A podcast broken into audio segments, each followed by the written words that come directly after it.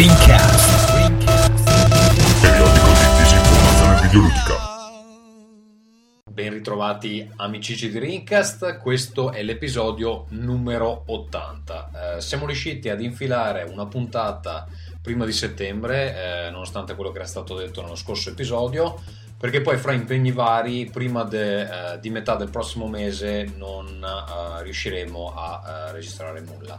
Um, in questo episodio parleremo principalmente del post uh, Gamescom uh, e anche dei giochi che uh, siamo riusciti a recuperare durante questi piovosi mesi estivi, perlomeno in Italia. Um, questo è quanto, io vi lascio con l'episodio, buon ascolto.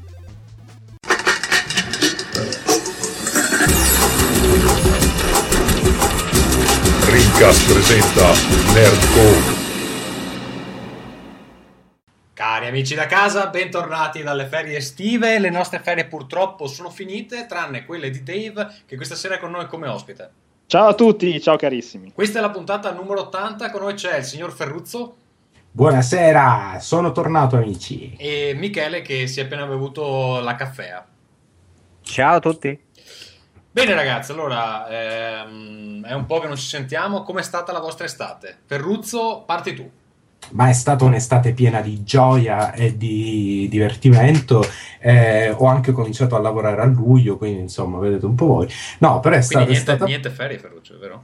No, no, no, sono stato cinque settimane a, a, trastullarmi l'uccello, però poi ho cominciato a lavorare. Durante queste cinque settimane, però, amici, in Svezia c'è stato un avvenimento incredibile, ovvero il caldo. C'è stato caldo, c'è stata un'estate che è stato incredibile, però adesso è, tor- è, tornato tutto normale, adesso piove, insomma. Non... Scusami Ferruccio, perché io qui mi sono dimenticato una cosa molto importante. Allora, prima di tutto volevo ringraziare eh, l'utente, l'ascoltatore, l'amico da casa Agares per mancanza di nome migliore, visto che la sua email è tutta un casino, nel senso che eh, l'intestazione della sua email è a.fab, il, il, l'indirizzo è diogene223 at gmail e poi come soprannome c'è Agares quindi non so esattamente detto come anche chiamarlo. Filippo credo no?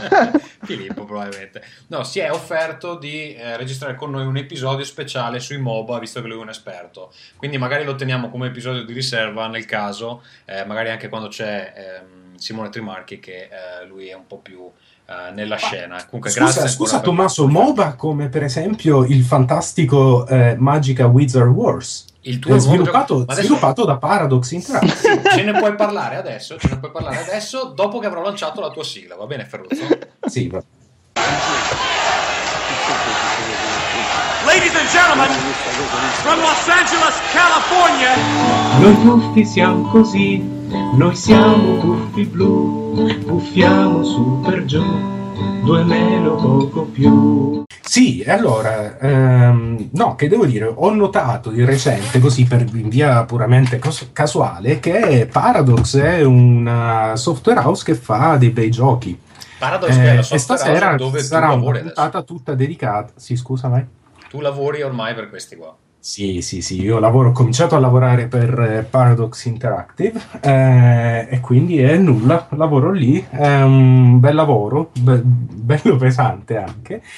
Ehm, e, e, niente, ora parleremo più tardi di, di, quello che è successo alla Gamescom perché Paradox ha annunciato dei giochi anche abbastanza interessanti. Ne abbiamo annunciato uno oggi in realtà. Uh, un gioco che si chiama Ancient Space, che non è Ancient Aliens, sai quello con... Eh, si chiama Ancient Space ed è un... non so eh, che cazzo stai parlando però. Cioè, vabbè, no, vabbè, dai, Ancient Comunque, questo è un podcast di marketing ormai, tutti quanti che cercano di vendere roba agli amici da casa. Marchette a manetta. eh, no, vabbè, ed è un RTS, se vi piacciono questi generi qua un po' sfighe, però... Vabbè. Ma tu sei un acquisition specialist, spiegaci un po' che cazzo fai fondamentalmente. Allora, acquisition specialist fondamentalmente compra pubblicità da, su AdWords, quindi questo è il, quello che faccio la maggior parte del, del giorno. Poi, poi nulla, te, compro, in genere compro pubblicità, quindi tipo su siti, eh, su beh, sì, AdWords, su tutti i canali, su YouTube, eh, tutta sta roba qua. In pratica io devo trovare clienti per... Eh, eh, per i nostri giochi e quindi si fa principalmente via pubblicità, poi ci sono anche altre iniziative tipo che so, avere un sito che effettivamente funzioni quando la gente vuole comprare un gioco, queste cose qua. Sì. Va bene. Però, Sì, però grande Ferruccio che ci ha detto devo trovare gente per i nostri giochi, aziendalismo alla massima potenza. Sì, sì, Perché sì, ormai io, Bravo, io bravo. sono chiaramente una puttana corporate, Ottimo. proprio sto lì. Sembra giusto. Ascolta, ma parlaci un po' di sto paradosso, cioè com'è l'ufficio, c'è delle fighe in ufficio. Allora, l'ufficio. tu mi, fai- mi vuoi fare licenziare, caro gatto. No, eh, il- l'ufficio è, in, eh, è nell'unico grattacielo di Stoccolma. Poi, vabbè, grattacielo, insomma, sono al ventitresimo piano di questo palazzo, eh, a 300 metri da casa mia, quindi vai. Ehm, e nulla, eh, Paradox è sia un publisher sia uno sviluppatore, quindi c'è Paradox Development Studios che fa tutti i vari Europa Universalis, Crusader Kings e questi qua, quindi principalmente giochi di strategia. Crusader King eh, l'ho anche comprato il 2. Ecco, Ho se- gli ultimi saldi di Steam ed è un gioco dove non si capisce un cazzo. È di una Eh, ci vuole un po' di tempo, ci vuole un po' di tempo, però, però ti ripaga perché è, è molto bello. Mi hanno detto tutti che è molto bello. Dopo, eh, guarda, un mio amico mi ha detto letteralmente così: Mi sono forzato a giocarci per un mese perché volevo imparare e per quel mese non mi sono divertito. Poi, quando ho capito come funzionava, ho iniziato Era a finito il divertirmi. gioco. Ah, no, no, ha iniziato a divertirsi. Però sì, effettivamente ti tira addosso una quantità di icone e possibilità che uno non sa neanche da che parte girarsi alla fine del tutorial. Sì, se uno vuole, se uno vuole insomma, cominciare con quel genere lì, direi di cominciare con Europa Universalis, che è un pochino è più nuovo ed è un pochino più user friendly, diciamo. E lì è solo insomma un- due o tre ore in cui non capite un cazzo, però una volta passate quelle due o tre ore cominciate a capire come funziona. Ed è molto molto bello. Ne parleremo, ne parleremo dopo. Quindi è sia un publisher sia uno sviluppatore. Eh, io lavoro nell'area publishing, però siamo sempre a contatto con gli sviluppatori perché insomma è lo stesso ufficio e nulla, è un bel posto. C'è un- Non sono sicuro che mi piaccia al 100% lavorare in un'azienda di videogiochi perché c'è proprio un po' di... di- di, mm, eh, C'è poca si- figa, diciamo. A parte quello, ma poi c'è un'overdose di nerdaggine che, pure, che anche io non riesco a reggere. Ti senti fuori luogo in un posto così, vero? Dove pensavi di essere a tuo agio. Ma sì, alla diciottesima discussione sul Doctor Who, un pochino. Cazzo, però va bene. Vabbè, io ho, vabbè, ovviamente anche io in studio gente che si compra action figures, che si Eh, fermano dopo lavoro a giocare a Pokémon con le carte. Io, Eh, ragazzi, fate figa, vattene! Comunque, va bene. Niente, allora io direi, eh, vogliamo tenere questa puntata molto compatta, quindi avanti, avanti, amici, sempre avanti. Eh, non abbiamo la sigla di Dave, ma essendo lui il nostro ospite, Dave, parlaci un po' della tua estate. Allora, la mia estate è stata abbastanza positiva perché a luglio ho fatto l'unica settimana al mare dove c'era il sole, l'unico italiano al mondo, credo.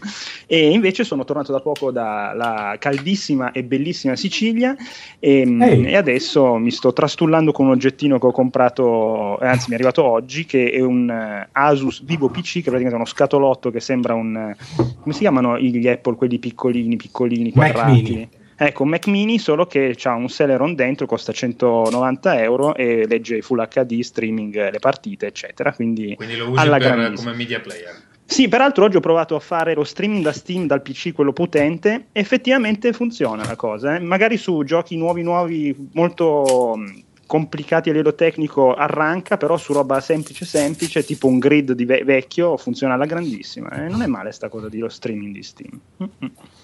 Però tutto a posto, insomma, sono qua. Va bene, ehm, diciamo tutto qua, quindi noi mh, continuiamo con l'Inge, l'Inge, che ha saltato mi sembra qualche puntata ormai, Inge, cosa, cosa sta succedendo nella tua vita privata? Ma fermo, non dircelo perché prima faccio partire la tua sigla. Eh, Michele, l'ingegnere...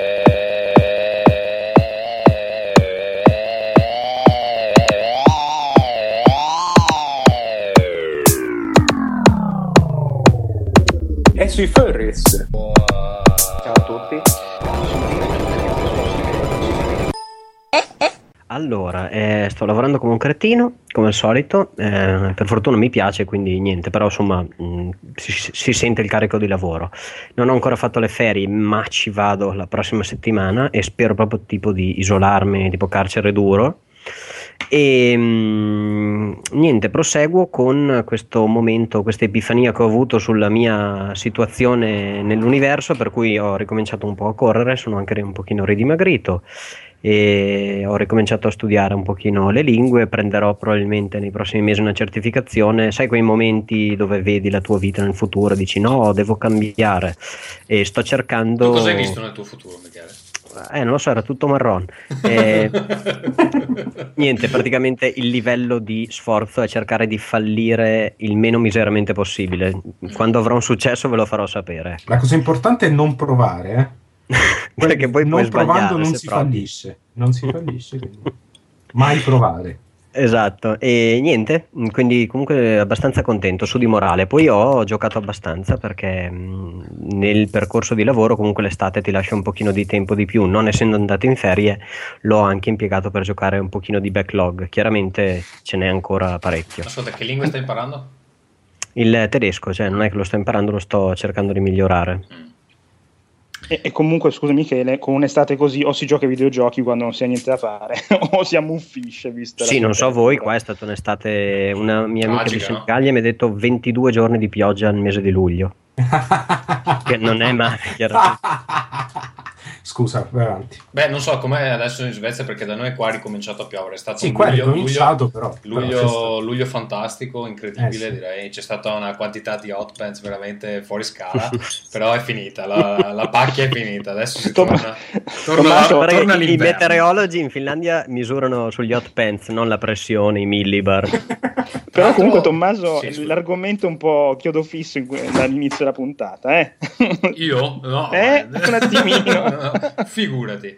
Ma niente, Ma poi volevo, volevo fare un piccolo- una piccola parentesi perché essendo Ringcast nato come costola di Ring, che alcuni di voi si ricorderanno, rivista, bla bla bla, volevo dargli- darvi degli aggiornamenti su alcuni membri fondatori del- dello storico Ringcast. Due verranno a trovarmi domani, quindi faremo un weekend all'insegna degli hot pants, se li troviamo, eh, visto che adesso fa freddo. E eh, uno di loro si sposterà invece in Svezia con il nostro amico Ferruzzo, eh, in realtà Mm. va a Malmo per- a lavorare per King, che sono quelli di cui abbiamo Ah, parlato perché eh, hanno eh, a un certo punto avevano deciso di fare causa a quelli di The Banner Saga per sta cosa della, eh, del Sono anche conosciuti per fare tipo per avere fatto Candy Crush Saga, Candy che, Crush Saga, esatto. sì, che ha un pochino di successo. Esatto. Comunque Malm, eh, Malm è una gran bella cittadina, eh, Piena di f- pie- piena di fiori, piena di fiori. Non era la una- patria dei corvi? dei corpi. Eh, il, eh, è piuttosto prendetevela con Gatsu che non abbiamo mai fatto una puntata speciale dal eh, Nordic Game perché Gatsu Certo che l'abbiamo fatta, abbiamo fatte due, io almeno ne ho fatte due. Tu non, so- tu non c'eri forse. No, l'ultima, imbecille, Ah, non l'ultimo, fatto l'ultimo. Due mesi Devi, fa. devi scusarli, sono due anziani. Vabbè, ma ascolta, ma poi noi, cioè, al Nordic Game abbiamo parlato di business, grandi progetti futuri così, dopo il Nordic Game non ci siamo più detti una parola fino ad oggi. pezzo Quindi- di merda. Mi sembrate i due vecchietti dei Muppet, eh, molto bene. tutto Va bene. Sì, ma guarda che queste sono le basi per avere un business solido. È gente che Eh, si insulta senza paura in faccia. Faccio No, andare la che- mia sigla, faccio andare la mia sigla. Amore, hai fatto la spesa? Casa Gatsu, Amore, hai lavato i piatti? Casa Gatsu, Amore, stacca con i videogiochi che mi sento sola. Casa Gatsu,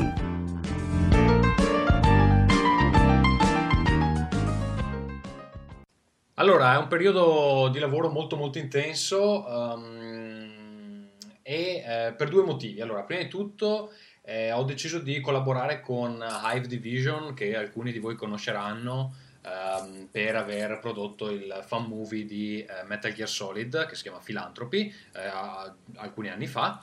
E, mm, presto, molto presto, credo in ottobre, la data è ten- come si dice, tentative, ehm, provvisoria, ma non, non- non- abbiamo ancora deciso se è quella definitiva oppure no. Ehm, lanceremo una campagna eh, di crowdfunding probabilmente su Indiegogo per eh, finanziare la seconda parte di quel progetto di eh, appunto fan film eh, su Metal Gear Solid. La qualità è ehm, piuttosto incredibile in questo momento perché ovviamente negli anni Hive Division poi ehm, è diventata una società vera e propria, adesso fa video in computer grafica, sta aiutando anche altri filmmaker a ehm, mettere robe tipo robot giganti che distruggono città nei loro film, eccetera. E eh, appunto Nelle partirà- loro commedie indie, eh. partirà questa campagna e in questo periodo li- cioè, eh, sto collaborando con loro per mettere a punto i dettagli appunto di, di- di questa campagna. È un lavoro molto intenso, richiede eh, degli sforzi eh, notevoli dal punto di vista psico-intellettuale e matematico eh, perché eh, Cioè, una volta si è dovuto anche svegliare. Mm. No, no, purtroppo lo devo fare eh, quando finisco il, il mio lavoro normale, eh, faccio quello freelance e poi c'è questa cosa qui, quindi sono insomma abbastanza intenso.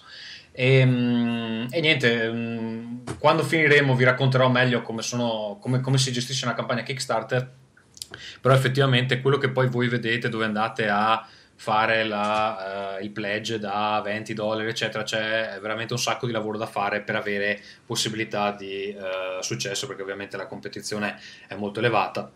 E ehm, insomma ci sono un sacco di considerazioni da fare come si producono poi le rewards che vanno a quelli che mettono i soldi eccetera. È veramente complesso. Scusa Eh. Tommaso, adesso io vorrei fare la domanda più importante credo su questo progetto che è ma eh, Giacomo c'ha ancora il fisico per fare Solid Snake? Sì, devo dire la verità, sì. Eh, esiste un... eh, esistono degli asset, diciamo così, dove dà delle prestazioni notevoli che verranno utilizzati durante la campagna e posso assicurare che, che c'è ancora tutto. Ok. Sì, Eh. perché il, il primo trailer che io mi ricordo di aver visto era parecchio tempo fa. Sì, e il primo film, film. è di quattro anni fa, mi pare, se lo ricordo bene. O forse addirittura Filan- di più. Forse addirittura di più. Filantropi, no? Sì, sì, addir- mi sa che forse addirittura prima del 2010. Ehm, comunque va bene, sentirete parlare di più quando partirà la campagna, sicuramente vi romperò i coglioni per, eh, per darci una mano, anche perché eh, insomma dalle donazioni di voi amici da casa dipende anche un po' eh, se, verrò mai, se verrò mai pagato per questo lavoro oppure no.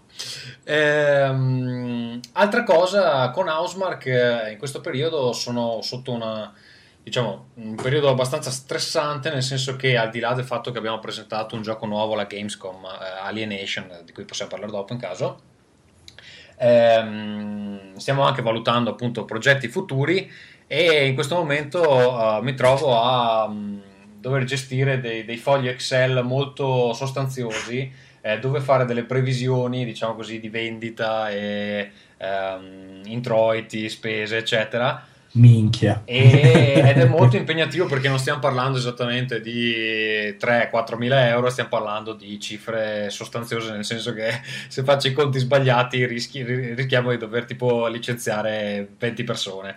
Però col sorriso. Eh, sì, probabilmente me- scazzato una cosa in Excel. Probabilmente Ah. me incluso, hai capito? Se, se sbagli i conti. E in questo momento, cari amici da casa che siete ancora alle superiori, eh, vi, rendete, vi rendete conto che eh, stare attenti durante le lezioni di matematica è veramente una gran cosa. Quindi, Eh, quando Venditti cantava la matematica non sarà mai il mio mestiere, è un cazzo, perché prima o poi torna Eh a morderti sul Infatti, culo. Ma soprattutto il VLOOKUP, ragazzi. VLOOKUP e tabelle pivot, per favore. Oddio, Eh, sì. so, oddio il so voto. che, Ah. so che Dave eh, fa- gestisce progetti, credo anche tu debba fare dei conti Sì, eh, un del paio. genere spesso. eh. Eh, ti è mai successo di scazzare i conti pesantemente? Sì, è successo, ma dato comunque me ne sono accorto in tempo prima di presentare il budget all'approvazione del progetto. Ecco, Quindi de- devo sì, abbiamo dire- sempre salvato il mio sedere. Ecco. Devo dire che io, vabbè, Excel l'ho sempre usato in maniera molto light, diciamo così. Per fare liste. Sì, liste, tipo tu- la lista dei No. CD che ho, la lista La dei lista degli- ricordiamo la lista degli adesivi di Sì, Tommaso. no, eh, beh, la lista degli adesivi, quella non ce l'avevo su Excel, ce l'avevo proprio fisica. Ehm, no, però adesso cioè, per questo progetto che stiamo valutando si tratta di Excel di diverse pagine che fanno referenza fra, da una parte all'altra e lì è facile sbagliare una cazzata e ti vengono fuori i conti, conti completamente sbagliati. E, e il costo orario della persona ce le hai, quelle cose di bellissime. No, non è, No, non è così, eh, non è dettagliato da costo orario, anche perché, anche perché non so com'è in Italia, ma in- immagino in Svezia sia uguale. In Finlandia eh, fra colleghi non si dice quanto uno guadagna, perché Ah. Assolutamente no. No, ma tu hai il costo aziendale, non hai il- quanto tu Ah, guadagni. sì, sì, eh, sì. C'è un No. costo standard che devi mettere a budget. Vabbè, ma lasciamo perdere. Perché Basta, qui- sono in vacanza, cazzo. Perché qui, qui capita molto spesso che due persone nella stessa posizione abbiano eh, salari diversi a seconda di quanto sono stati bravi a eh, contrattare. Vendere. A seconda Sì. che siano immigrati o no. Insomma, No, non è vero. In realtà ogni tanto, ogni tanto mi cade l'occhio sugli stipendi dei colleghi e mi viene il dubbio che forse io non è che sia un genio della contrattazione.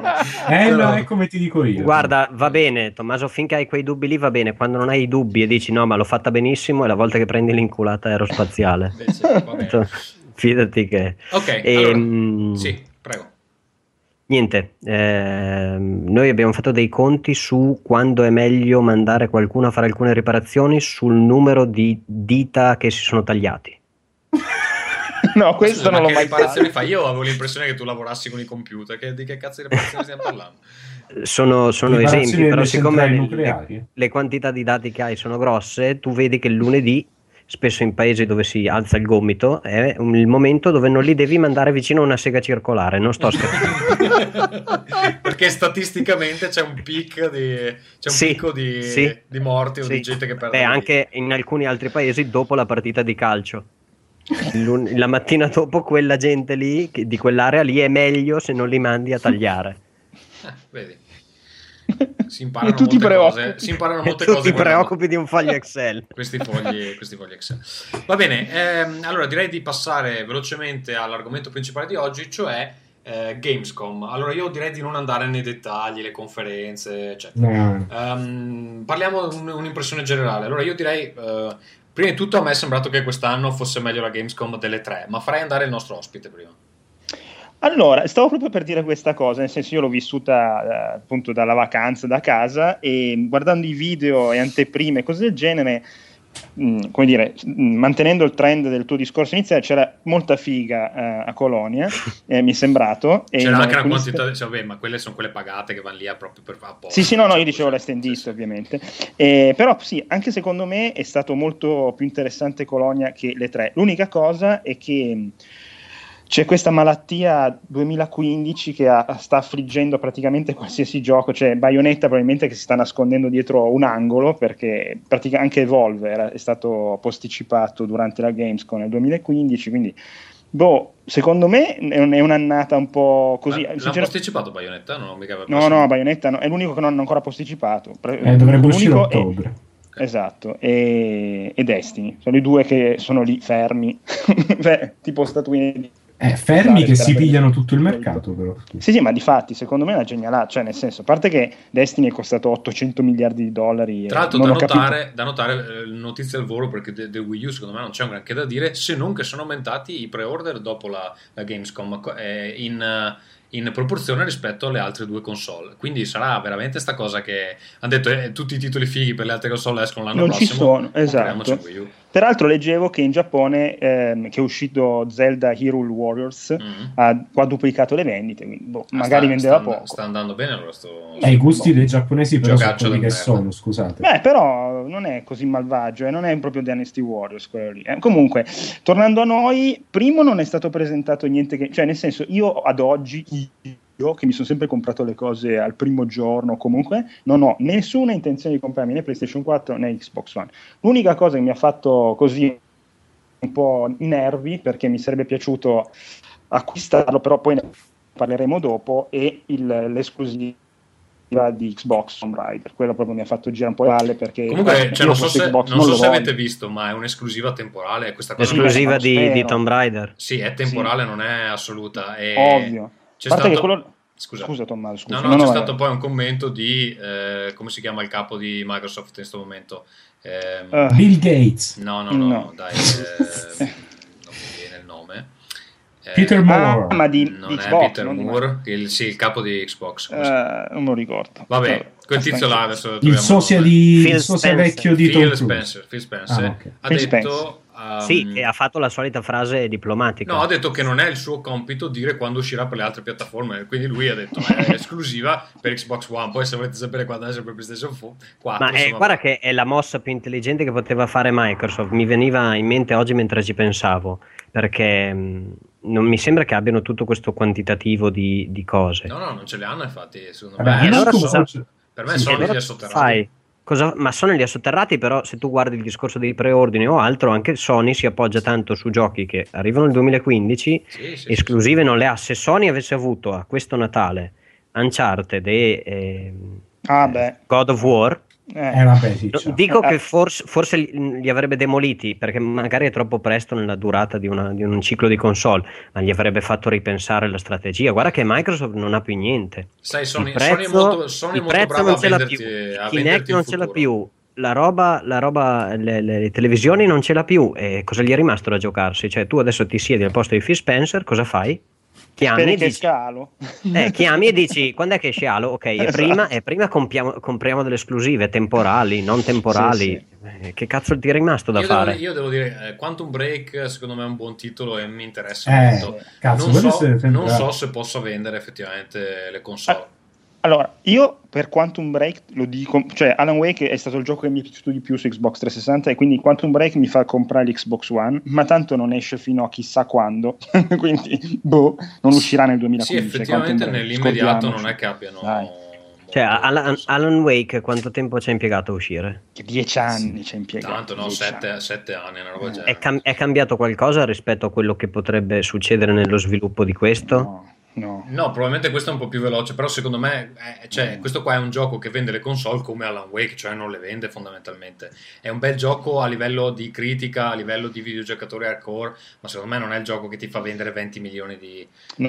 eh, di Xbox One. E il gioco che ti farà ven- vendere 20 milioni di Xbox One sarà Halo 5, penso, però quello lì Eh, è sì. ancora... eh, quest'anno c'hanno Halo Anniversary, magari eh, chi non se li ha giocati o comunque i nostalgici se lo, se lo comprano, però secondo Ma me... poi sai, c'è anche, c'è anche la cosa che da una generazione all'altra i, i franchise a volte perdono, perdono in, in popolarità, cioè pensa un po' a quello che è successo. In realtà succede sempre così, i franchise principali a parte Nintendo da una generazione all'altra prendono certe botte che, che levati. Eh, Per esempio Se tu God of ricordi- War su Sony eh, Eh, tu Ascension dici- ha venduto molto poco rispetto agli standard di God of War per esempio Eh, ma se vai anche più indietro, se pensi a Tomb Raider quando è arrivata PlayStation 2, Tomb Raider era il gioco della PlayStation della- di quella generazione lì, di quella delle Sì. insomma 32 bit. Appena arrivata la nuova generazione, non si è inculato più nessuno. Pe- però Eh, eh, eh, sì. credo facciano cagare quelli per PlayStation 2. No, ma è questo è il Cioè, fatto. Io non so è se Tomb secondo me l'ultimo, Destiny- l'ultimo ha venduto bene tranne che per Square Enix perché c'avevano delle previsioni veramente No, no. fuori scala ma... L'ultimo Sì, mi è ma- piaciuto un casino. No, no, io parlo PlayStation del declino dei franchise quando c'era cambio di piattaforma. PlayStation 2 su To- Tomb Raider su PlayStation 2 è stato l'aborto, eh, nel senso. Eh, lo so, ma succede ancora, spesso così. Pensa, pensa, non so, anche Ninja Gaiden, che era tipo il, il faro di Xbox One, eh, su 360 è passato inosservato. Cioè, è, è- è anche un po' fa parte del, del- del ciclo della vita, no? Del The della- Circle of Life come direbbe, Esatto. come direbbe Allora- Alan Wake ha venduto totale, tutto, tutto incluso, Night Spring, American Nightmare, PC e Ah, no, 360, tutto, 1 milione e 320 mila Ma no. Ma che... Beh, con- conta che tre Ok. copie l'ho comprate io, tra PC e 360. Eh, pure anch'io, io. anch'io credo di averne no, ne ho eh, due copie sicuramente perché ce l'ho su 360 e anche PC sì. Eh, no, sì, eh, comunque il discorso è, eh, ancora una volta io non sono stato entusiasmato da- da- dalla Gamescom in generale, così come dalle tre.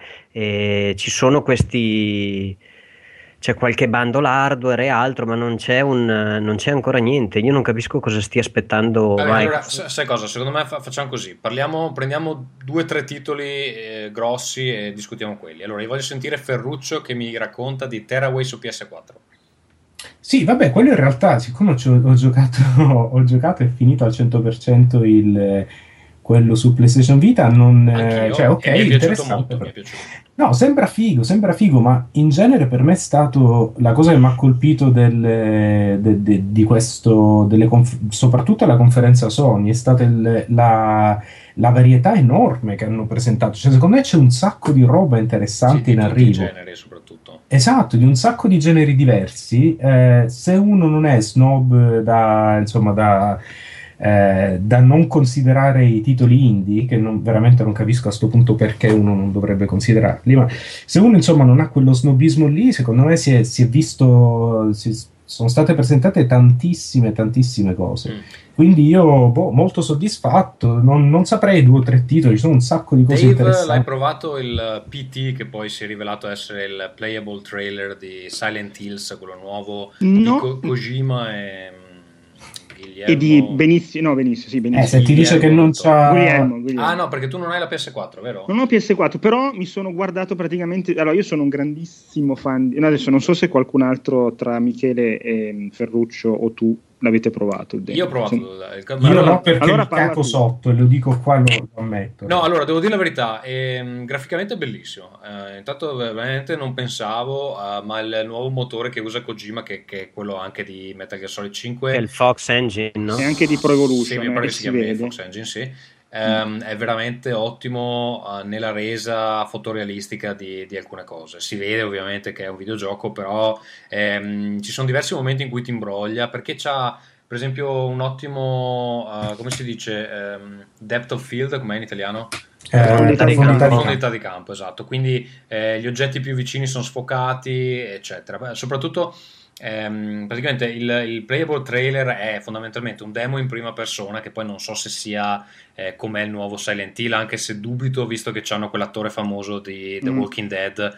Quindi insomma, non prendi un attore famoso e poi fai il gioco in prima persona, penso.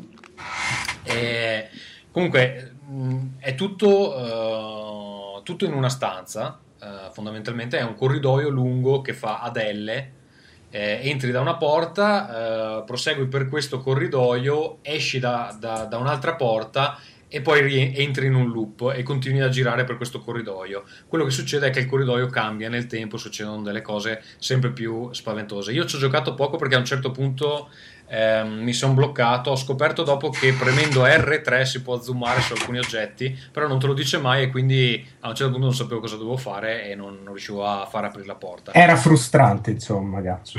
No, mi sono ripromesso di prenderlo in mano perché mi sembrava interessante, però lì sul momento non capivo. Ho, prov- ho provato a premere tutti i bottoni e non succedeva niente. In realtà Ma quanto dura? R3. Perché io Tommaso l'ho visto su YouTube per curiosità perché non ce l'ho. Eh, mi hanno detto E a un'ora. par- m'han detto che a parte le considerazioni grafiche che ho visto, mi sembrava fatto bene. E quello che dicevi tu delle sfocature, eh, la persona che giocava lo, lo- lo raccontava e posso solo fidarmi di lui e di quello che dicevi tu, perché parlava appunto delle sfocature e di come le sfocature dei quadri o degli oggetti vicini siano usate per fare dei cambiamenti.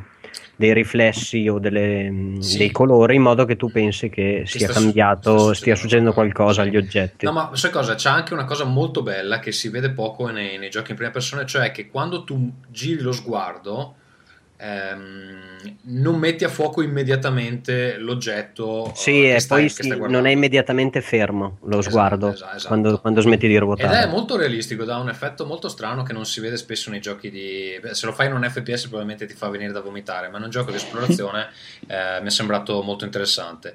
Eh, io spero che eh, Guillermo del Toro ehm, dia una, una mano a Kojima a limitarsi un po' con le stronzate, perché insomma sappiamo che eh, lui- a lui piace esagerare, soprattutto con le cutscene, quindi vedremo Io- cosa... Io spero, io spero che non sia così spaventoso. Io ho guardato 30 secondi su Anch'io. YouTube e ho deciso che no, no, no, no, no, no, no, no, no, no, Eh, no. Mi, Eh. mi duole ammetterlo, ma da grandissimo fan di Silent Hill, non so se quando comprerò la Play 4 il gioco sta a fare perché l'infarto qua. I, gio- eh, I giochi horror hanno quel problema che sono difficili da vendere, effettivamente.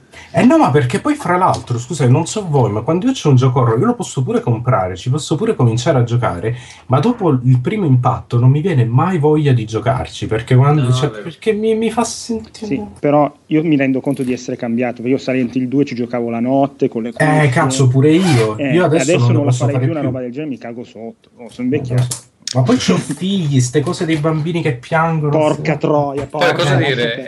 Ehm, allora, mi, mi ha preso un po' alla sprovvista quel trailer di Hellblade, che è il nuovo Ninja Theory. Eh, stranamente sottotitolato come Indie eh, AAA, che non so esattamente cosa vuol dire, non so se Ninja Theory si è ristrutturata, è diventata più piccola, forse ehm, gli ultimi giochi non hanno venduto a sufficienza. Eh, quindi vedremo, era un trailer in CG, vedremo di cosa si tratta. Sembra una specie di sequel di, eh, spirituale di eh, Heavenly Heavenly Sword. Sword. Mm. Eh, Bloodborne, Scusa, sembrerebbe anche- anche, sembrerebbe anche una cosa tipo Heavenly Sword, cioè all'inizio della vita di una console. Mm. sì, Sì. sì. Scusa, bellissimo anche il gioco, il gioco nuovo di Michael Ansel Ansel, esatto, Wild sembra veramente o interessante. Michel Ansel.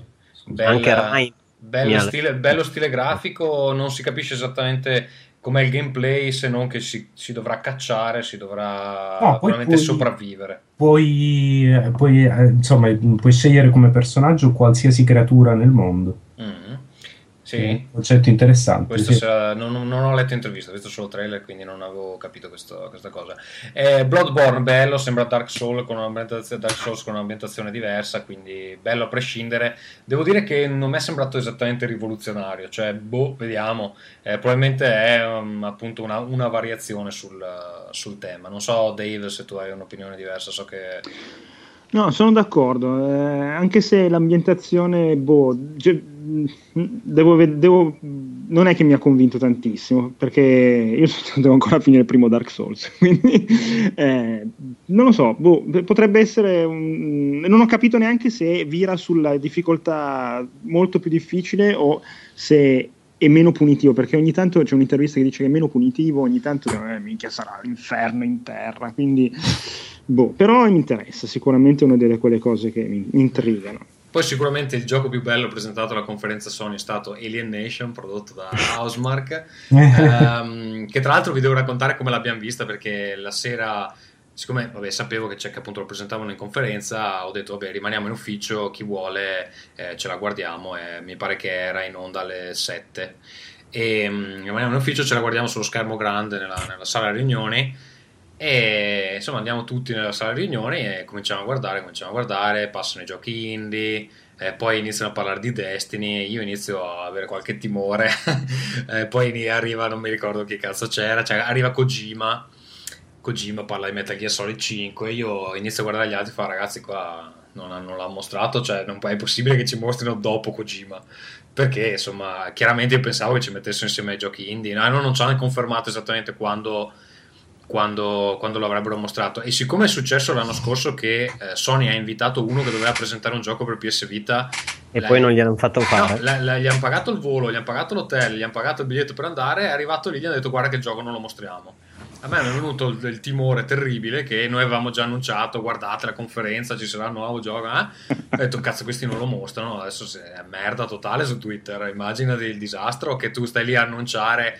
Continuate a guardare. L'avete fa- visto? L'avete fai, visto? Sì, fa il countdown, eccetera, e poi non succede niente. Se, se è un disastro proprio. E invece alla fine l'hanno tenuto, non, era- non so se era l'ultimo, era il penultimo, una roba del genere. E lì comunque sì, è stata un'emozione abbastanza, abbastanza Eh, interessante. fra l'altro, scusa, se posso fare anch'io proprio il, eh, il grosso soffione all'azienda per cui lavoro, eh, volevo dire che c'è stato, c'è stato anche un piccolo momento paradox durante la conferenza Sony in cui sono stati annunciati due giochi di- che saranno pubblicati da Paradox per eh, PlayStation 4. Ehm, stavo per dire una cosa.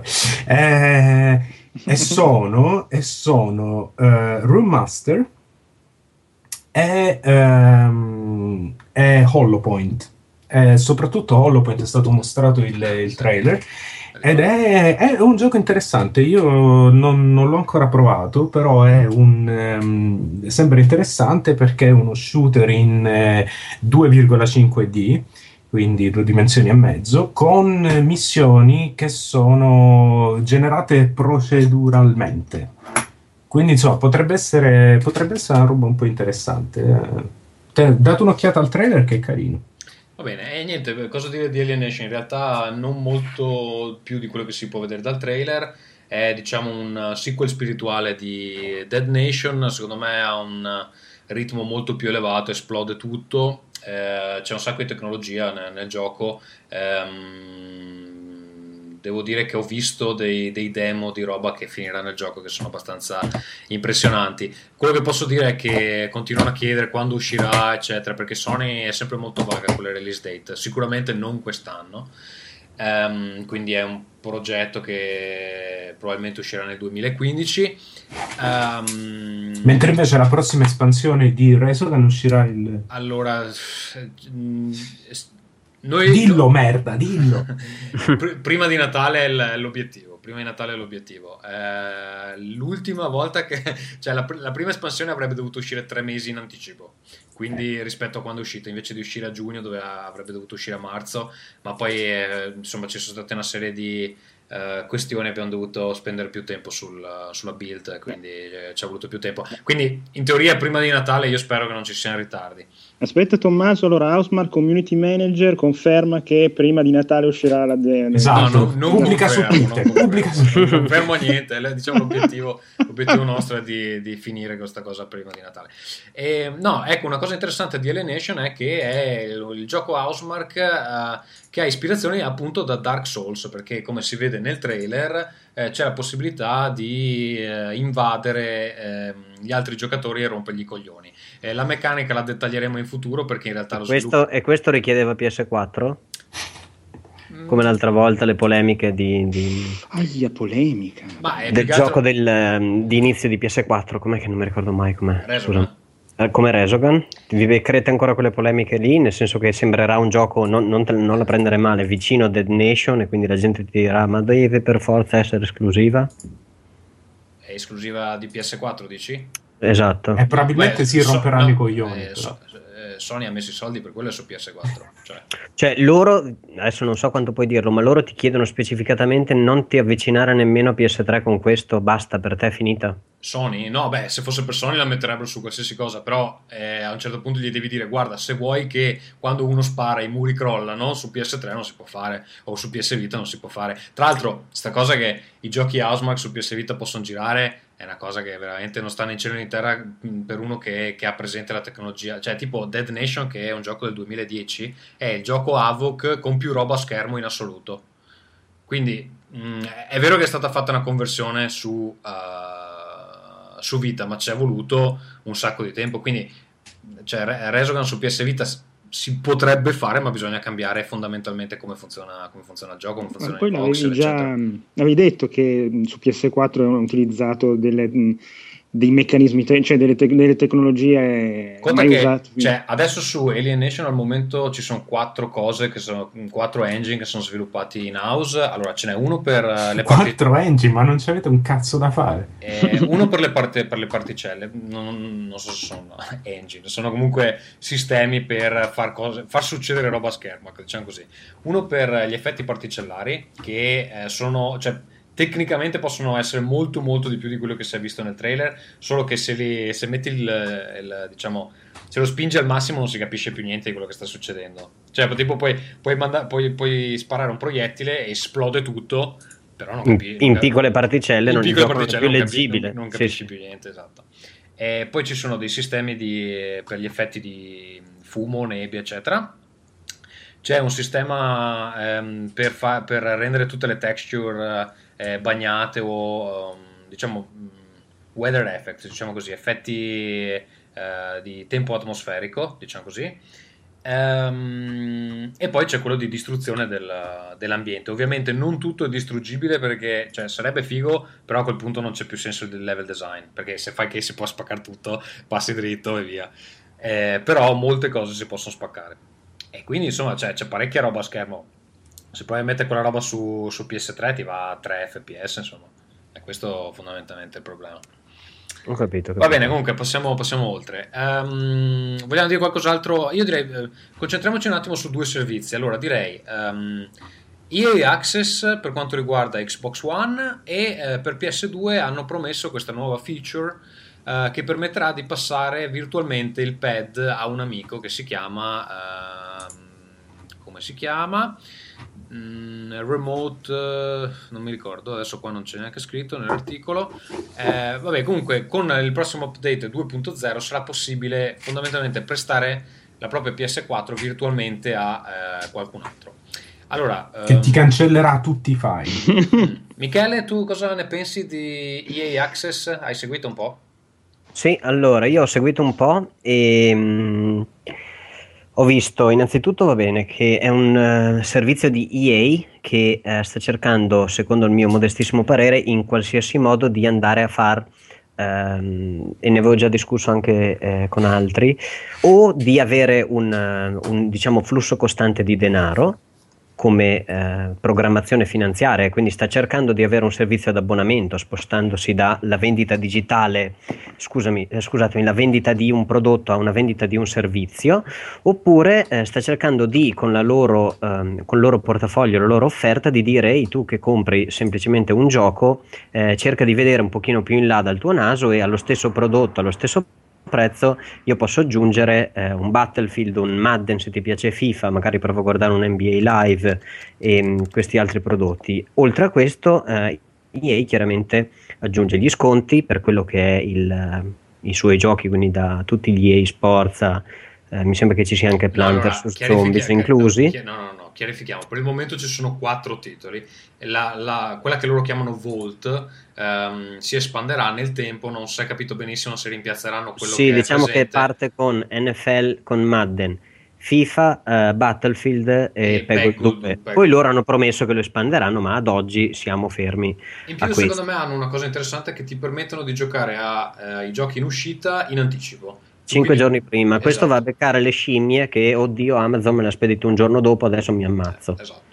Io lo userei. E, eh. Sì, sì, sì, dipende per quali titoli. Il discorso è sempre quello: a chi lo vai a vendere? A quelli che comprano FIFA e gli serve qualcos'altro? Benissimo, questo prodotto costa uh, eh, 4,99 al mese e quindi in realtà gli stai vendendo un prodotto a 60 dollari. Eh, per quelli che giocano solo ai giochi di calcio, secondo me è una roba perfetta, eh, non devono più eh, comprare sì. niente. Esatto, e però eh, ci sono due cose da dire. Uno che Sony eh, ha fatto un po' la, eh, diciamo, alzato la cresta e gli ha detto questa cosa sulla nostra macchina non ci interessa.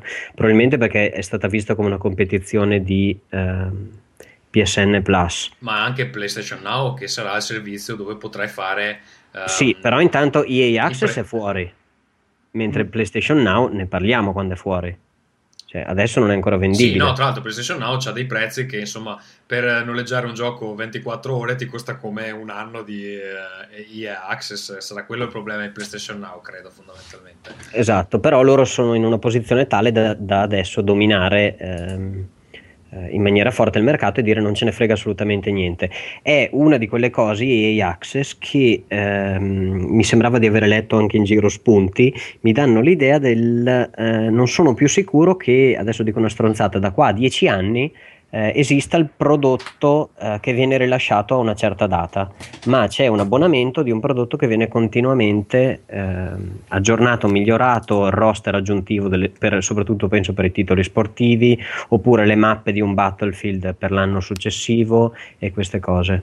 Ecco, io l'ho vista come un primo passo verso non tutti i titoli, però alcuni titoli saranno con questo. Dave, cosa ne pensi? Ma sono d'accordo con Michele e soprattutto per i titoli sportivi secondo me si sta raggiungendo, vabbè adesso abbiamo fatto il salto generazionale con la console, però si sta anche raggiungendo secondo me un limite per cui non è che puoi inventarti qualche feature nuovo ogni anno di un gioco di calcio che è fuori da 20 anni, cioè, e, e, quindi venderlo a 69 euro secondo me inizia a essere un po' complicato, poi invece FIFA vende un botto, anche PES comunque, eh, però secondo me nei prossimi anni sarà difficile giustificare l'acquisto al day one a 69-79 euro.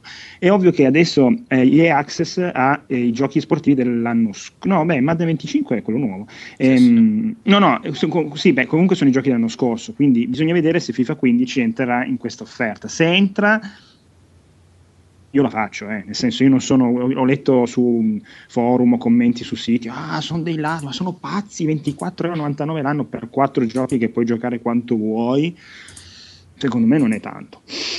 No. cioè se poi mi mettono appunto FIFA 15 io spendo 24 euro, tanto io sono uno che non è un professionista, ci gioca online ogni tanto, cioè divento pazzo, spen- non spenderei mai 69 euro per un FIFA, lo, lo, prendo dopo sei mesi che è in offerta nel cestone, quindi per me è un'ottima idea. Poi Ferruccio, vediamo cosa mettono. Ferruccio, secondo te Steam farà mai, diventerà mai lo Spotify dei videogiochi? Uh, io non so se i videogiochi si prestano a questo modello.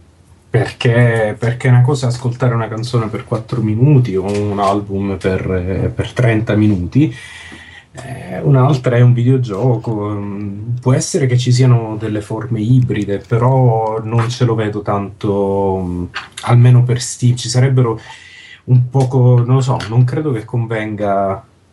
Con, cioè, conviene a, una, conviene a EA però, però non credo che convenga un, un, un, um, insomma, un servizio che offre così tanti giochi come Steam. Ubisoft? Eh, Ubisoft magari potrebbe, solo che il fatto è che EA ha i, i giochi sportivi e quelli si prestano bene a diventare, a diventare, un servizio. Quello lì è il futuro per i giochi sportivi, perché comunque sono fortemente basati sugli update, si possono, cioè volendo potrebbero farne uscire uno a generazione, via, cioè non non è che ci siano grossissime differenze anno dopo anno, mentre invece per quanto riguarda insomma, altri tipi di giochi è un po' più, di, un po più difficile. Tu prendi Ferruccio la cosiddetta Legacy Edition di FIFA. Legacy Edition è la versione di PlayStation 2 esatto. che sta andando avanti negli anni su PlayStation Vita, su Wii, U, su Wii perdonate, e, e, su altre micro piattaforme e quelli non cambiano niente, il motore grafico è lo stesso, loro lo dichiarano in update del, del roster che ti fanno pagare 39-29 euro, costa un po' di meno. Quindi, eh, vabbè, arriverà un punto in cui non si potranno permettere di fartelo pagare a prezzo pieno. E di fatti. Eh, e questo è il metodo migliore per bypassare sì. quella roba lì. Per, per, traghettare l'azienda verso quel tipo di ma ci sta pure cioè in, alcuni, in alcune tipologie di giochi ci sta assolutamente una, una cosa del genere Um, il problema è che non si può applicare a tutto. No, sto pensando però che in realtà Steam, secondo me, c'è questo problema che si sono creati da soli, che um, hanno tutta questa fetta d'utenza che compra giochi solo durante i saldi, perché chiaramente sì. ormai ti hanno abituato troppo bene e quindi ormai aspetti perché magari sei già un backlog gigante, eccetera. Quindi da una parte loro sanno che comunque i giochi te li fanno comprare e la gente comunque compra giochi che poi non avvierà mai, giusto? Però sì. dall'altra sanno anche che c'è gente che proprio per questo motivo per otto mesi all'anno non compra nulla. Quindi perché potre... aspetta i saldi? Perché aspetta i saldi. Quindi potrebbero avere un vantaggio a farti pagare 19 al mese, giochi tutto quello che vuoi e uh, comunque eh, 19 me... al mese glieli hai dati. Eh, secondo me per ora si stanno preoccupando invece di, di un, un, po' come fare, cioè mh, secondo me sì, però eh, il fatto che ci siano, che i bundle, eh, non i bundle, scusatemi, i saldi abbiano un tale successo è da un certo punto di vista un limite per, eh, per eh, Valve. Quindi secondo me, stanno anche, secondo me si stanno anche ponendo il problema se mh, sia una cosa a lungo termine salutare o meno. I saldi, beh, eh, sicuramente li hanno, li hanno un po' ridimensionati rispetto, eh. Rispetto ai primi. Le ultime volte erano buoni, ma non uh, incredibili, anche perché ormai ho tutti i giochi che, che sono pensato, quindi non sì, c'è più niente a cosa, cosa, vuol dire che sono, sono, meno forti adesso i saldi, secondo te? Che fanno sì, i soldi lo stesso no, o no, che non no, hanno li, li titoli? No, no, li fanno e sicuramente fanno i soldi perché io continuo a comprare, però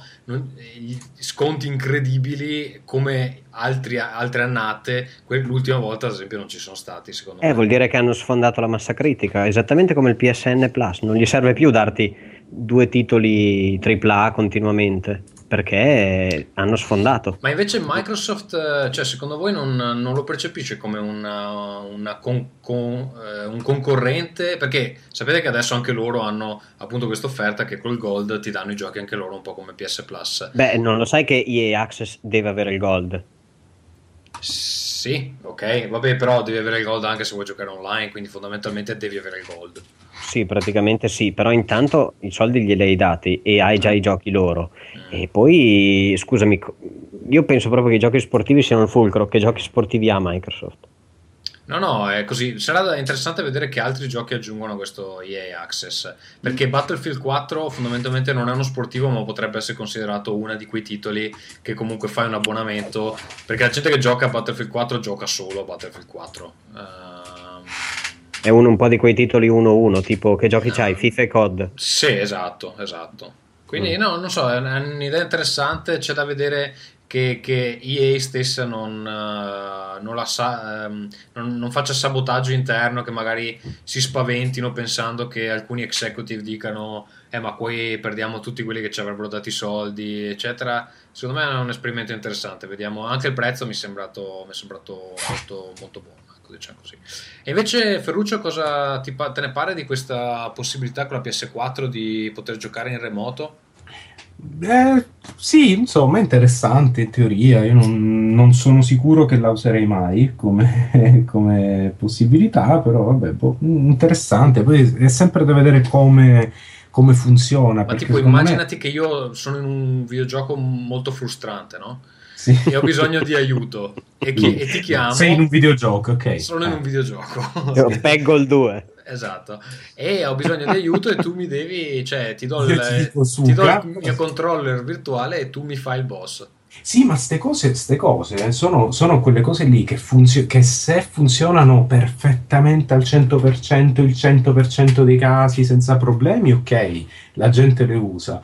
Appena cominciano a esserci eccezioni e funziona in un momento e in un altro no, funziona solo se tutte e due hanno la connessione mostro e così via, poi so- sono cose che rimangono eh, totalmente mh, secondarie. quindi, Però- boh. Tipo, po- tipo quale altro servizio? Ma tipo qualsiasi servizio che, che- che sia così, cioè non... eh, ehm, Vabbè, cioè, ecco, per dire, il Kinect in teoria sarebbe una figata se funzionasse. Esatto, se Ah, funzionasse, ok. Sì, sì, sì, no, chiedevo un esempio del tipo, ah, guarda, era una bellissima idea, ma la sua implementazione imprecisa ha fatto in modo che Esatto. non, non esistesse.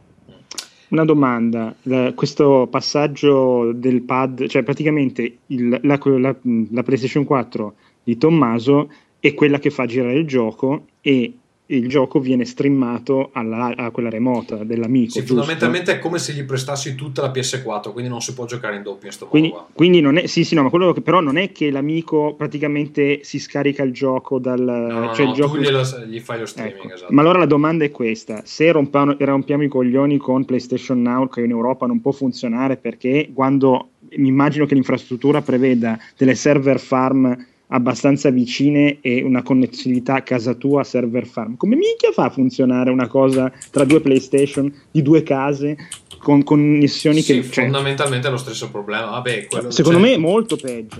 Perché eh, una connessione, una connessione home con un upload bassissimo, cioè una velocità di invio verso la rete, Eh, deve spedire una quantità di dati che se fosse quello che vede a schermo, ciao, buonanotte. Penso, Dave, che sarà una renderizzazione. Di, cioè, scusami, sarà un, un dato sorgente e a quel punto vediamo di che cosa stiamo parlando. no. Secondo me non è streaming, secondo me gli mandi una parte del- dei dati di gioco. E tu c'hai un pezzo di gioco installato sì, nella ma, tua. no, vabbè, ma cosa c'è? Cosa vuol dire? Mm, Che tipo se ti voglio dare il controller mentre sto giocando a Wolfenstein ti devi scaricare 20 giga di gioco prima di poterlo provare. Eh, sto- appunto, a quel punto non è più immediato. Boh. Vabbè, vedremo. Vedremo. Vedremo, vedremo. Direi di passare ai giochi che stiamo giocando, amici.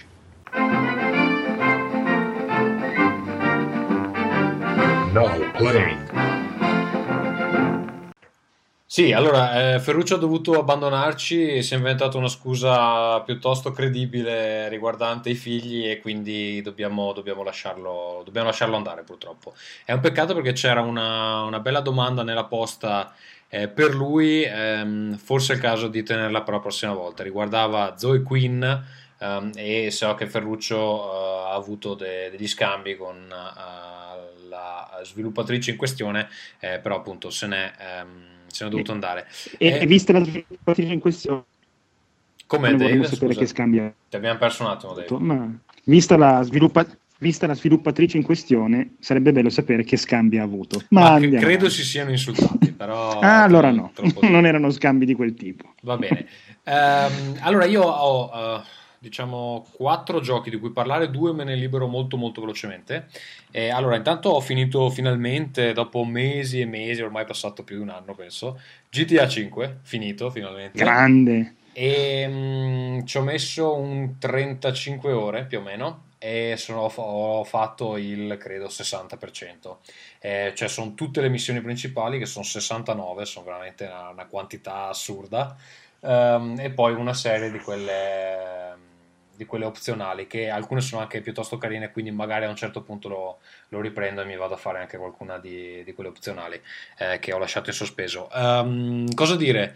Allora, scritto benissimo, a me è piaciuto veramente molto. Ho già parlato di questa scena della tortura che non, eh, non mi aveva garbato molto, ma al di là di quello devo dire che eh, il gioco comunque rimane sempre molto molto divertente, ehm, intelligente in molti punti.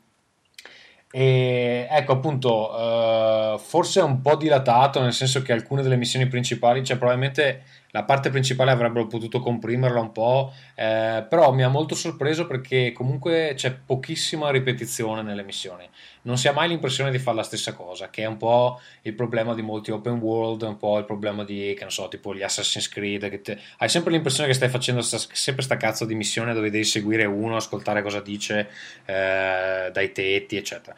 Ehm, quindi niente, molto bello, non ho praticamente toccato l'online, uh, l'ho provato una volta, mi è sembrato praticamente un altro gioco, quindi forse è meglio che non inizio neanche. Ehm, niente, quelli che non l'hanno preso su PS3 eh, sicuramente procuratelo su, su, PS4 perché sarà sicuramente eh, spettacolare. Eh, Dave, tu l'avevi finito? No, non l'ho finito perché mh, ho questa idiosincrasia che gioco tantissimo le prime ore e poi dico eh, poi lo finisco un'altra volta e lo lascio lì mm. però concordo sul fatto che effettivamente è molto più vario degli altri GTA ma anche di un Sleeping Dogs eh, assolutamente a me era piaciuto sì, Sleeping Dogs però effettivamente c'è più varietà, c'è più sì. varietà. una cosa che mi è piaciuta molto di GTA 5 è che eh, che non, so, non, mi ricordo se nel 4 c'erano, è che ci sono i checkpoint nelle missioni quelle lunghe, quindi tu anche se crepi puoi ricominciare. Non devi fare che la super guidata esagerata 4, del 4. Nel 4 non ci sono, ci sono nel, nelle espansioni. Eh, ah ok, eh, nelle, infatti io le espansioni ho giocato. No, no, ma grandissimo gioco, non ho mai finito però. No, no, per fortuna che ci sono quelle perché cioè tipo le ultime due missioni da sole credo siano 3 ore e mezza. Io santo. E, e sono 69, quindi... Ma sono cioè... checkpoint o salvataggi? Nel senso devi prenderti una mezza giornata? No, no, sono checkpoint. Sì, sì, devi prendere mezza giornata. Se, se spegni in mezzo, uh, devi rifarti tutta la missione.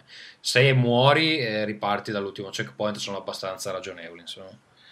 Um, ecco, poi il secondo gioco che ho giocato proprio prima della, della puntata è, è, il quarto episodio della seconda stagione di The Walking Dead. Um, buono, molto buono, devo dire eh, continuo ad avere questa sensazione che ehm, sia leggermente inferiore alla prima, non so se è per l'effetto novità o perché comunque eh, hanno semplificato ulteriormente, eh, che già insomma non erano molto complessi, i puzzle della, della, prima stagione, che insomma erano proprio un paio, però almeno c'erano, invece qui sono ancora, è proprio fondamentalmente scegliere i dialoghi e eh, magari premere ogni tanto il grilletto per ammazzare uno zombie. Um, molto buono, appunto un po' inferiore alla prima stagione, forse anche perché i personaggi non sono altrettanto belli. Vediamo come va a finire.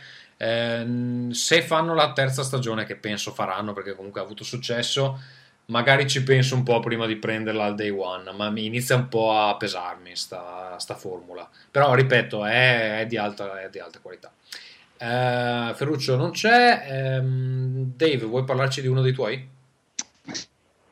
Sì, allora inizio con Road Not Taken, che mm, ne avrebbe parlato anche Ferruccio, e di cui si può trovare la mia recensione su outcast.it, e tutti fanno marchette, volevo approfittarne. Sì, sì. Allora, Road Not Taken è un gioco che, eh, come dire, sembra una cosa, ma è tutt'altro. Eh, io l'ho giocato su PC e so che eh, c'è anche per PlayStation 4, peraltro, se non sbaglio, faceva parte del, di uno dei titoli de, di, del Plus di questo mese, se non sbaglio. Sì, sì.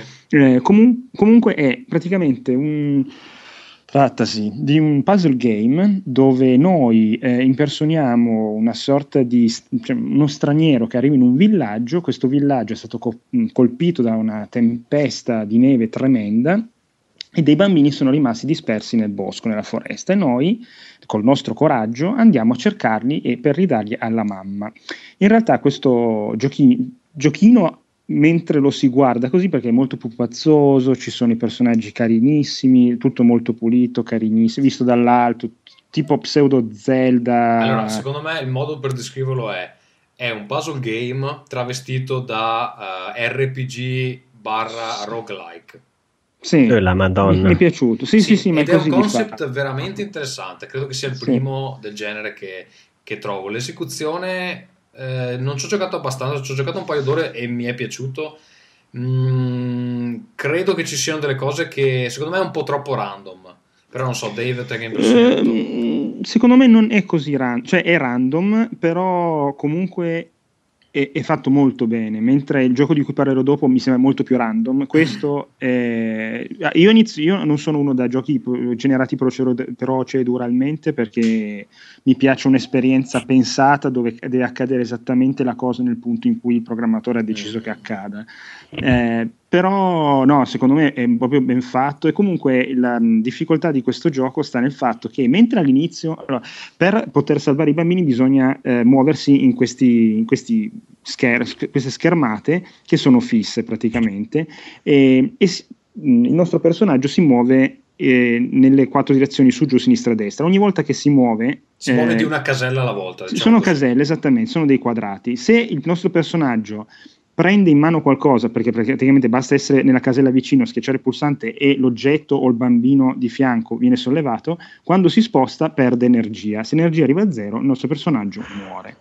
Ehm, Quindi diciamo c'è un numero contato di mosse con cui si può risolvere ogni ehm, puzzle. e ni- Che ogni, puzzle. che ogni puzzle è composto da diverse di queste schermate di questa foresta, giusto? Esatto, per, per- esatto, per poter passare da una schermata all'altra bisogna, per esempio, a volte mh, come dire, mh, eh, avere dei requisiti esatti, tipo eh, mettere vicini tre alberi, eh, mangiare del miele, cose del genere, che non hanno alcun senso.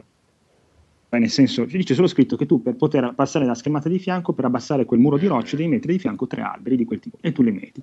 Solo che devi calcolare esattamente cosa fai perché ogni volta che tu sprechi una mossa, eh, rischi di poi non, trova- non avere le mosse necessarie per salvare il bambino. E quando ne hai salvati due, ne rimangono tre sotto la neve e tu hai anche la possibilità di teletrasportarti indietro, quindi scappare e non morire, e lasciando lì i bambini, eh, ci sarà il sindaco del paese che inizierà a dire: Eh, però le mamme iniziano a preoccuparsi, non ti vogliono più così bene.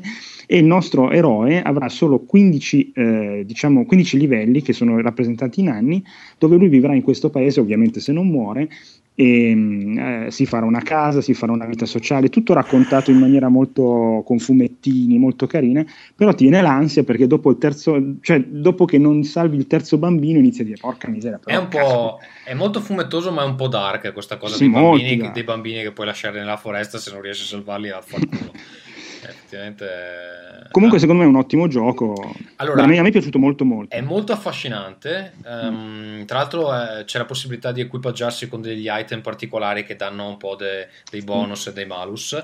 Ehm, secondo me è un po' difficile a volte, cioè rispetto a un puzzle game normale dove, che ne so, Tetris c'hai un certo numero di blocchi, dopo un po' sai come si incastrano e quindi puoi, No, questo è difficilissimo, puoi un programmare. gioco Questo c'ha una quantità di, di, varia- di variabili Esatto, che è magari veramente- troppo complesso da dire non è più un'esecuzione perfetta di quelle No, 10 ma poi- mosse base, poi- no, è semplicemente qualcosa di più. Cioè, la cosa che lo rende ancora più complesso è che tipo tu mettendo tre oggetti di un certo tipo vicini ne crei un altro esatto, che, sì. che- e, e quelle cose all'inizio non lo sai, quello puoi scoprirlo solo sperimentando. Poi se lui si riscrive in una specie di libretto delle note che c'ha e quindi dopo un po' le impari, però c'è veramente una quantità di oggetti che penso siano adesso io ho fatto sono sopravvissuto i primi 3-4 giorni, mi Mhm. pare e già lì credo di avere 20 tre- 25 pezzi. No, poi diventa veramente molto molto molto difficile, moltissimo. Però Infatti, no, se quello, quello che frega di questo gioco è se tu vedi gli screenshot, ti sembra una sorta di The Binding of Isaac, una roba molto più action, no? E anche se dicono che è un puzzle game, non, hai- non percepisci bene la difficoltà che c'è sotto, è molto complesso. E- e secondo me, se uno non l'approccia bene, non- cioè, se dopo tre minuti lo manda a cagare. Ecco, secondo me col fatto che comunque cioè, non c'è un limite temporale, semplicemente che devi calcolare le mosse bene, secondo Sì. me avrebbero potuto renderlo molto più piacevole da giocare semplicemente con la possibilità di riavvolgere l'ultima mossa. Cioè, se- Sì, perché a volte avrebbe aiutato. fai un errore, dici cazzo ho sbagliato e ti rendi conto che è impossibile No, risolvere qua sei fottuto. quadro. Se hai sbagliato, se Eh. hai fatto quei due passi in più con l'albero di fianco, Esatto, lo esatto. in culo. E quello secondo me lo rende, lo rende veramente difficile. Invece, se ci fosse questa possibilità di riavvolgere almeno una mossa, cioè le mosse che fai per errore, che ti rendi conto immediatamente di aver fatto una cazzata, eh, insomma, sarebbe stato più, più piacevole. Ehm. Michele, Allora, io se volete vi parlo di Metrico, sì. Mhm. che era uno dei titoli del eh, PSN Plus e è un titolo appunto per Vita. E è un titolo per PlayStation Vita, eh, mi ha ricordato molto alcuni Zelda per 3DS o ehm, altri giochi, soprattutto mi vengono in mente quelli del DS, perché è uno di quei giochi che va a sfruttare tutte le, pia- le caratteristiche della piattaforma. È un platform abbastanza stilizzato che ehm, cerca di introdurre all'interno del, del, mondo di gioco il discorso delle infografiche, quindi tutti quei eh, grafici a torta o a pettine e tutte queste appunto immagini eh, che cercano di trasmettere una quantità eh, grazie alla forma, alla dimensione, al colore e all'intensità di varie caratteristiche di figure grafiche. Chi ha lavorato nel mondo del, della comunicazione o anche solo ha sfogliato eh, qualche brochure sa di quello di cui parliamo, gli altri lo vadano a cercare. E questo puzzle è un puzzle dove un omino stilizzato senza nessun tipo di introduzione eh, viaggia e deve semplicemente cercare di procedere da sinistra verso destra. Ci sono piattaforme mobili, Ehm, diciamo oggetti che protrudono da eh, superfici verticali e tutti questi eh, oggetti si muovono grazie all'interazione con le varie caratteristiche della PlayStation Vita, quindi dai normalissimi tasti al eh, touchscreen frontale, al touchscreen posteriore e ai sensori giroscopici eh, di rotazione nei, diciamo, durante i tre assi, quindi come se steste girando la manopola di un, di un, motorino per capirci, o se steste girando qualcosa per vederne il lato posteriore, eh, passando da, da sopra o dai lati.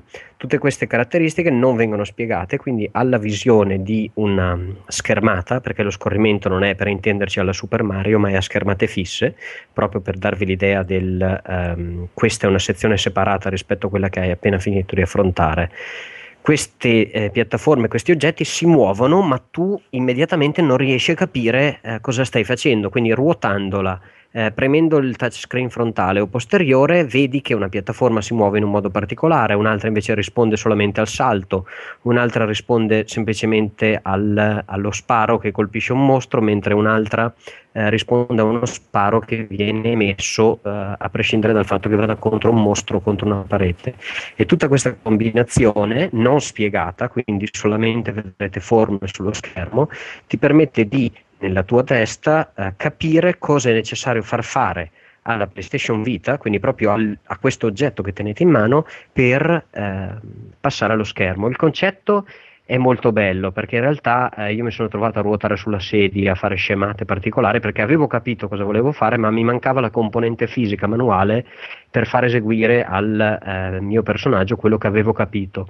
E, mh, oltre a questo c'è chiaramente il livello precedente di sperimentazione, un po' alla Super Meat Boy, di ok, questo è un livello e non ho nemmeno idea di cosa devo fare, so che devo andare verso destra, provo a saltare, provo a sparare, cerco di capire e quindi c'è il livello di eh, interpretazione del, uh, della schermata e poi c'è il livello di esecuzione che non è altrettanto facile è altrettanto difficile, direbbe qualcuno che sa l'italiano. E è abbastanza particolare proprio per questo, quindi non è Super Mario. Mi piace molto il discorso della grammatica di gioco, perché non viene spiegata, non ti viene spiegato che il salto fa fare questo, fa fare quello, anche perché nella schermata successiva magari il salto non fa fare assolutamente niente alla piattaforma, ma devi, eh, che ne so, caderci sopra quella piattaforma, non devi saltare e poi caderci sopra. E, ehm, quindi è un po' particolare. È chiaro che eh, tutte queste interazioni hanno anche un limite, o io ho delle grosse disabilità e piano piano stanno venendo fuori, o alcuni dei um, salti e delle interazioni che faccio richiedono ovviamente di essere molto molto precisi, quindi mi sono immaginato di um, avere queste mancanze di non essere in grado di giocarci in maniera perfetta eh, come ogni gioco che si rispetti al di sopra del concetto di base hanno poi aggiunto stanze segrete, eh, passaggi particolari, il fatto che queste infografiche che sono ad esempio eh, la perfezione nei tuoi salti o nell'altezza delle piattaforme che tu muovi eh, possono arrivare al massimo, quindi ad esempio diciamo che questa piattaforma eh, che ti porta al lato destro dello schermo va da 0 a 100%, ma diciamo che quando tu l'hai alzata al 90% riesci già a salire eh, verso l'uscita della schermata. Chiaramente chiaramente il punteggio è diverso se tu riesci a farlo portando la piattaforma al 100%, è una specie di eh, trofeo, una ricompensa. E io non sono così bravo, forse non sono così preciso, non avevo nemmeno tutta questa voglia e quindi l'ho affrontato, diciamo, alla, voglio passare alla sezione successiva. Immagino che sia una sfida anche fisica, non sto scherzando, quella di ruotare correttamente, saltare al momento giusto e fare appunto tutte queste cose allo stesso momento però è molto molto, uh, molto particolare ed è uno di quei tratti dove, uh, ad esempio come con Tiraway, uh, lo sviluppatore dice adesso vi faccio vedere cosa si può usare di questa console per far vedere tutte le funzionalità. Va bene, eh, io devo ancora provarlo. Siete svenuti? scaricato- l'ho sca- Benissimo. L'ho scaricato, ma non, ho ancora, non sono ancora riuscito a ehm, provarlo. Ehm, se hai finito, Michele, non so se volevi aggiungere altro. Eh, su metrico ho finito. Ok. Direi, Allora, di eh, sì. Se volete qualco- vi parlo di qualcos'altro oppure no. Beh, aspetta, fa- facciamo, Vai, facciamo un altro. Dico qualcosa io su uh, Metal Gear Solid Ground Zero, che era in sconto sul uh, PS Plus. Mi sono rifiutato di comprarlo al prezzo originale di vendita, che su PS4 era ben 29 euro, 29,99 mi pare, 29,90, una roba del genere. E l'ho preso a 14 e secondo me quello è il, è il prezzo suo. Um, allora è molto breve, l'ho finito in 110 minuti che uh, De- ehm, Dave mi aiuterà, quanti sono 110 minuti? Sono due ore meno dieci minuti. Ehm, niente, allora cosa dire? È un fondamentalmente, appunto, come, come già si sa, il demo per Metal Gear Solid 5. In realtà devo dire che l'area di gioco eh, in cui Snake si trova a, ehm, ad operare è abbastanza ampia e permette, eh, diciamo, è un po' sandbox, nel senso che se volete far cazzate, secondo me c'è parecchio da divertirsi. Se volete semplicemente completare la missione principale, ehm, effettivamente non ci vuole eh, poi molto. Eh, però è interessante per appunto vedere le nuove abilità di Snake, il nuovo sistema di controllo un po' più snello rispetto a quello intricatissimo solito dei ehm, Metal Gear, eccetera. Tra l'altro, anche la mh, questione cutscene che aveva raggiunto veramente delle lunghezze inaudite in eh, Metal Gear Solid 4, qui è un po' eh, ridimensionata. Non corta perché stiamo sempre parlando di Kojima, però comunque guardabile senza eh, addormentarsi nel mezzo. Ehm, cosa dire? La, la storia in sé eh, è abbastanza limitata e purtroppo mi, è- mi ero spoilerato eh, eh, da qualche parte, non mi ricordo esattamente dove, eh, uno dei, dei punti chiave eh, della, della- della missione e quindi è quello che probabilmente per molti è una sorpresa, eh, purtroppo già lo sapevo e quindi eh, mi, sono, mi sono fottuto da solo. Comunque secondo me fa ben sperare per Metal Gear Solid 5, ecco a quel prezzo a cui era stato messo fuori era veramente un insulto. C'è da dire che comunque c'è, c'è un certo lavoro ehm, nel, nel prodotto, nel senso che una volta completata la missione principale poi si può tornare nell'area di gioco e completare degli obiettivi. Eh, tanto per farvi capire, se la missione principale è salva questi due prigionieri e c'è ovviamente tutta la storia collegata, magari la missione è una missione di quelle ehm, opzionali è che torni nella stessa area di giorno, quindi con delle condizioni eh, meteorologiche diverse perché la missione principale è ambientata di notte, sotto la pioggia, eccetera, quindi è anche più difficile che i nemici vi vedano, vi devono cercare con le searchlight, eccetera. Ehm, e magari eh, quando ci tornate di giorno eh, lo scopo è dovete assassinare due guardie particolari perché sono dei criminali di guerra. Eh, e lì ehm, devo dire che eh, appunto l'area si presta molto bene perché poi le dinamiche, cioè mentre da una parte magari dovete fare l'infiltrazione stealth, dall'altra dovete posizionarvi da qualche parte e ucciderli con un fucile da sniper. Quindi le cose da fare sono anche abbastanza diverse e eh, appunto mh, essendo un'area molto ampia eh, ci sono diverse possibilità ehm, di approccio. Le missioni secondarie non le ho ancora esplorate ehm, molto bene, eh, però penso di tornarci perché comunque sono, sembrano abbastanza divertenti. Ehm, Dave, vuoi andare? Tommaso, ma eh, la, tua, la tua frustrazione com'è andata con questo gioco?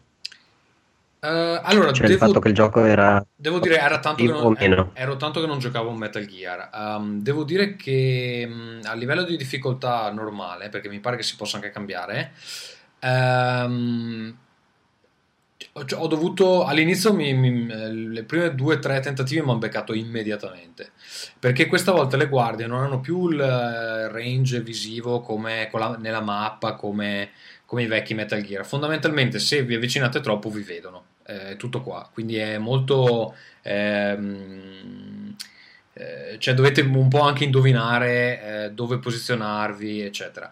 Però una volta capito esattamente quali sono le potenzialità di queste nuove guardie, che ripeto sono più intelligenti di quelle vecchie sicuramente, ehm, basta adattarsi un attimo e quindi sai cosa puoi fare, sai cosa non puoi fare, sai se magari ti conviene nascondere un cadavere o eh, spegnere una luce o fare qualcos'altro.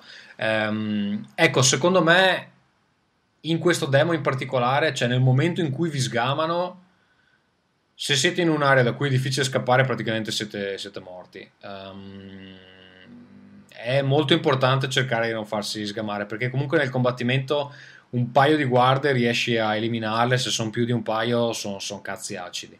Eh, magari in quelli vecchi era un po' più facile fare un genocidio, in questo qua secondo me non è, è un po' più realistico. Diciamo un così. po' più re- esatto. Si, si dimenticano, come, come, succedeva anche in quelli prima, a un certo punto eh, dicono eh, sarà, sarà, ancora nell'area, cerchiamolo, eh, poi dopo un po' che non ti trovano dico vabbè tornate alle posizioni perché è scappato. Però vabbè, chiar- chiaramente non succederebbe in una situazione reale però cioè, sarebbe una rottura di palle assurda se, se, non facessero così. Eh, sì, ci vuole un po' di adattamento, ma secondo me è molto, molto interessante come, come, reagiscono le guardie, ecco, devo dire la verità. Mi ha fatto una buona impressione, quindi penso sono abbastanza pompato per, per il 5, anche se comunque, cioè, devo dire la verità, eh, per capire la trama di questo c'è da leggersi 10 pagine di riassunto dei Metal Gear che vengono prima e questo è posizionato subito dopo Peace Walker, che è l'unico che non ho giocato. Eh, quindi ti devi leggere 10 pagine prima, poi ci sono tipo due ore di audio uh, da ascoltarsi, di Madonna dialoghi. Santa. In più ci sono tutte queste cutscene e, e, e, comunque secondo me la trama è un laser disc. La trama è completamente incomprensibile per me. Eh, per i grandissimi appassionati di Metal Gear che si ricordano tutto, magari è un po' più facile. Io la trovo di una difficoltà, cioè anche è inutilmente eh, convoluta. Eh, è pieno di gente che fa il doppio, triplo gioco, di eh, ehm, eserciti mercenari. Ehm, è un casino, un totale casino. Però vabbè, si sa, la trama Metal Gear è quella. Quindi se sperate capirci qualcosa, secondo me no. E io, cioè, li ho giocati tutti, non, ovviamente non me li ricordo perché li ho giocati anni fa, però boh, mi è sembrata molto, molto complessa. Anche leggendo i riassunti non è facile seguire che è il motivo per cui speriamo tutti in Guglielmo del Toro. Eh? No, no, sì, sì, quello sicuramente. no, ma devo dire, al di là di quello, comunque il gameplay è molto divertente, mi è, mi è piaciuto molto. Ecco, devo dire, devo dire la verità. Ehm, Dave. Sì, allora io eh, parlerei subito di The Last Door, che è stato il gioco più bello che ho giocato dall'inizio dell'anno, secondo me. Proprio è un'avventura grafica con dei pixel che fanno molto comodo a 64. Difatti, eh, chi si ricorda International Soccer su Commodore 64, quella è la grafica, quindi quadrati di mezzo centimetro. Eh, però è un'avventura grafica bellissima, ma bellissima proprio, ma proprio bellissima. Eh. Cioè, a me è piaciuta da morire. Eh, peraltro, se si va su thelastdoor.com c'è tutta l'avventura da, che si può giocare gratuitamente in flash, basta registrarsi. Mentre la, mh, eh, la Collector's Edition, mi sembra si chiami, eh, su Steam costava, era già anche in offerta l'altro ieri, tra a 4,99. Solitamente costa 9,99. È formata da quattro capitoli ed è una storia che un incrocio tra Lovecraft e Edgar Allan Poe, ma scritta benissimo, ma roba, credo sia un team spagnolo e assolutamente da comprare, da giocare di notte con le cuffie. Questo o me lo sono giocato di notte con le cuffie e vi assicuro che 4 pixel messi in croce mi hanno fatto cacare sotto, ma, ma tantissimissimo. Bello, bello, bello. Non, non si può neanche, cioè, non si può dire niente perché è una storia scritta benissimo. Se siete dei fan appunto di Lovecraft ed Edgar Allan Poe, non potete non giocarlo perché... Scusa Dave, ma... puoi ripetere per che piattaforma questo? Per PC. Ok, si per trova PC, su Steam? Sì, sì, si trova su Steam, si trova su GOG, mi sembra, si trova dappertutto e anche sul sito direttamente. E appunto, se uno non vuole spendere i soldi, se lo gioca gratis, però la colonna sonora un po' meno... La colonna sonora della Collector's Edition è bellissima, veramente mm, fighissimo. Non me sarei mai aspettato, sinceramente, di, che mi, sia, mi piacesse così un'avventura grafica oggigiorno. E non, è comunque abbastanza semplice oltretutto, quindi si va avanti. Se non mi sono bloccato io vuol dire che...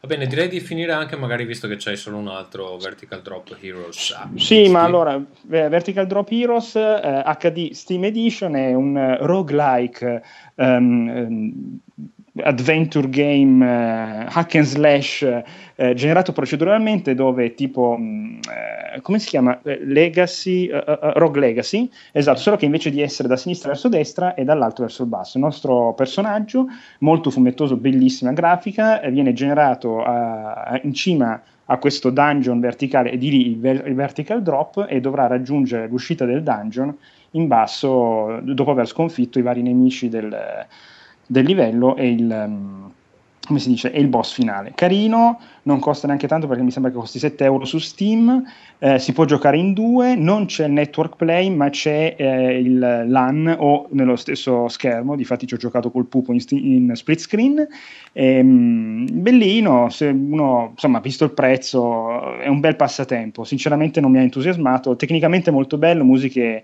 eh, 16 bit eh, tipo Chris Hulsbeck e roba del genere, però niente di, da strapparsi i capelli, ecco. Mm, mm. Eh, Michele, invece, ho visto che eh, hai finalmente giocato il Tomb Raider, eh, quello del reboot, diciamo così, ti, ti è piaciuto?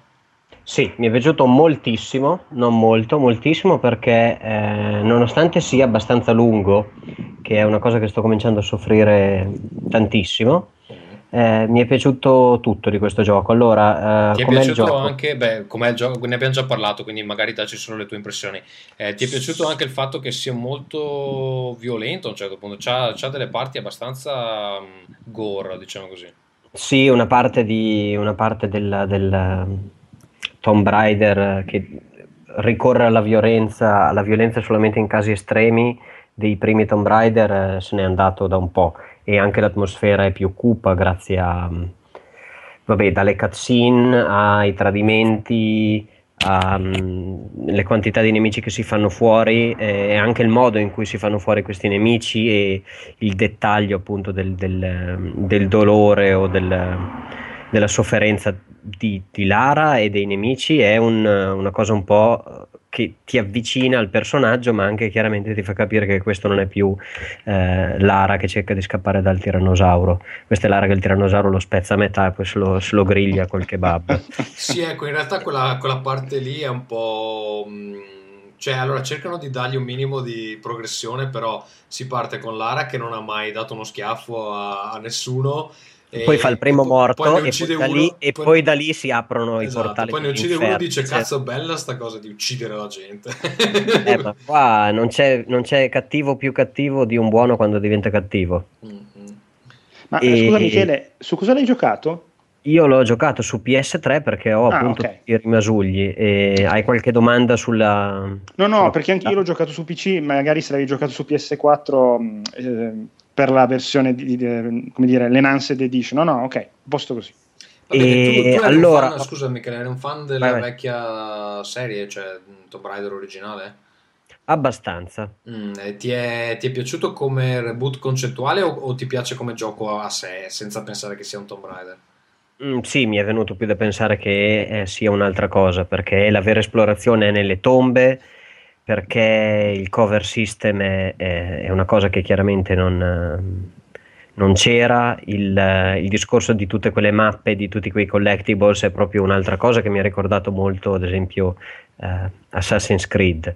Eh, però, ad esempio, mi è piaciuto molto il, il discorso dell'isola, del rivisitare le zone, è stato fatto veramente bene, Mm. l'ho apprezzato molto e il, eh, anche la varietà degli ambienti all'interno dell'isola stessa, che per forza non è una cosa di design, però ci sono parti dell'isola con ehm, appunto la neve, parti con ehm, un- un- una parte di mare eh, molto pericolosa da affrontare, insomma, mh, veramente un bel gioco, ecco, e, e appunto la notizia di eh, Tomb Raider esclusiva temporale su Xbox One, se sarà un gioco a questi livelli, sarà uno dei giochi che mi porterà a pensare di prendere Mm. Xbox One. Eh, questa cosa che le tombe comunque hanno un ruolo molto limitato a te non ti ha dato fastidio. No, no, no, no, perché quando ne ho fatta una, che comunque ti viene, mi sembra che ti venga proprio forzata la prima attraverso il La prima tutorial. mi pare che devi farlo, sì. Esatto, capisci che effettivamente la puoi fare. E poi parliamoci chiaro, sono qualcosa come 8-9 tombe e se una persona ha un attimo di manualità riesce a leggerle immediatamente ed è una questione di 10 minuti, una Ah, tomba fatta bene. A me Però è... sono molto carine, è un peccato che siano così piccole. Io onestamente avrei preferito delle tombe un po' più Esatto, spese, diciamo esatto, sono diciamo un, un- un- un colpo d'occhio perché adesso non voglio fare spoiler, però quella dove il, ehm, la piattaforma è da far sollevare buttandoci sopra delle taniche di, eh, di benzina o di acqua, adesso non mi ricordo più di cosa le deve riempire, eh, è abbastanza veloce. Una volta risolto questo, hai risolto la tomba. Sì, Cioè, sì, di solito è un enigma per tomba, esatto. non c'è niente di concatenato né di attaccato. E belli i controlli, eh, rapidi, il sistema di copertura o altro e l'intelligenza dei eh, nemici lo rendono un pochino diverso da Uncharted. eh, perché eh, qua effettivamente i nemici si organizzano, si coalizzano, quindi non puoi dire vabbè io mi metto in copertura, adesso vado in bagno, no no, quelli ti vengono a prendere eh, la bomba o ti aggirano, ti accerchiano oppure fuoco di copertura mentre un altro si espone, insomma mi sem- questo mi sembra fatto bene. Mm. E- Po- po- posso, solo velocissimo, concordo perfettamente con te Michele e oltretutto anche il modo in cui tu uccidi le altre persone puoi farlo in diverse modi tipo eh, lanciare al volo la, la tanica, tirargli il colpo di pistola e fare esplodere. La cosa che vorrei dire a chi ha rotto i coglioni che ah, questo non è un Tomb Raider, è un, eh, è un Uncharted travestito, Lara non è più la stessa. Io gioca- mi ero scaricato mh, quando era in offerta su PlayStation Vita il Tomb Raider, Tomb Raider Anniversary, quindi il, il remake diciamo del primo, quindi neanche la grafica del primo, la grafica da PlayStation 2.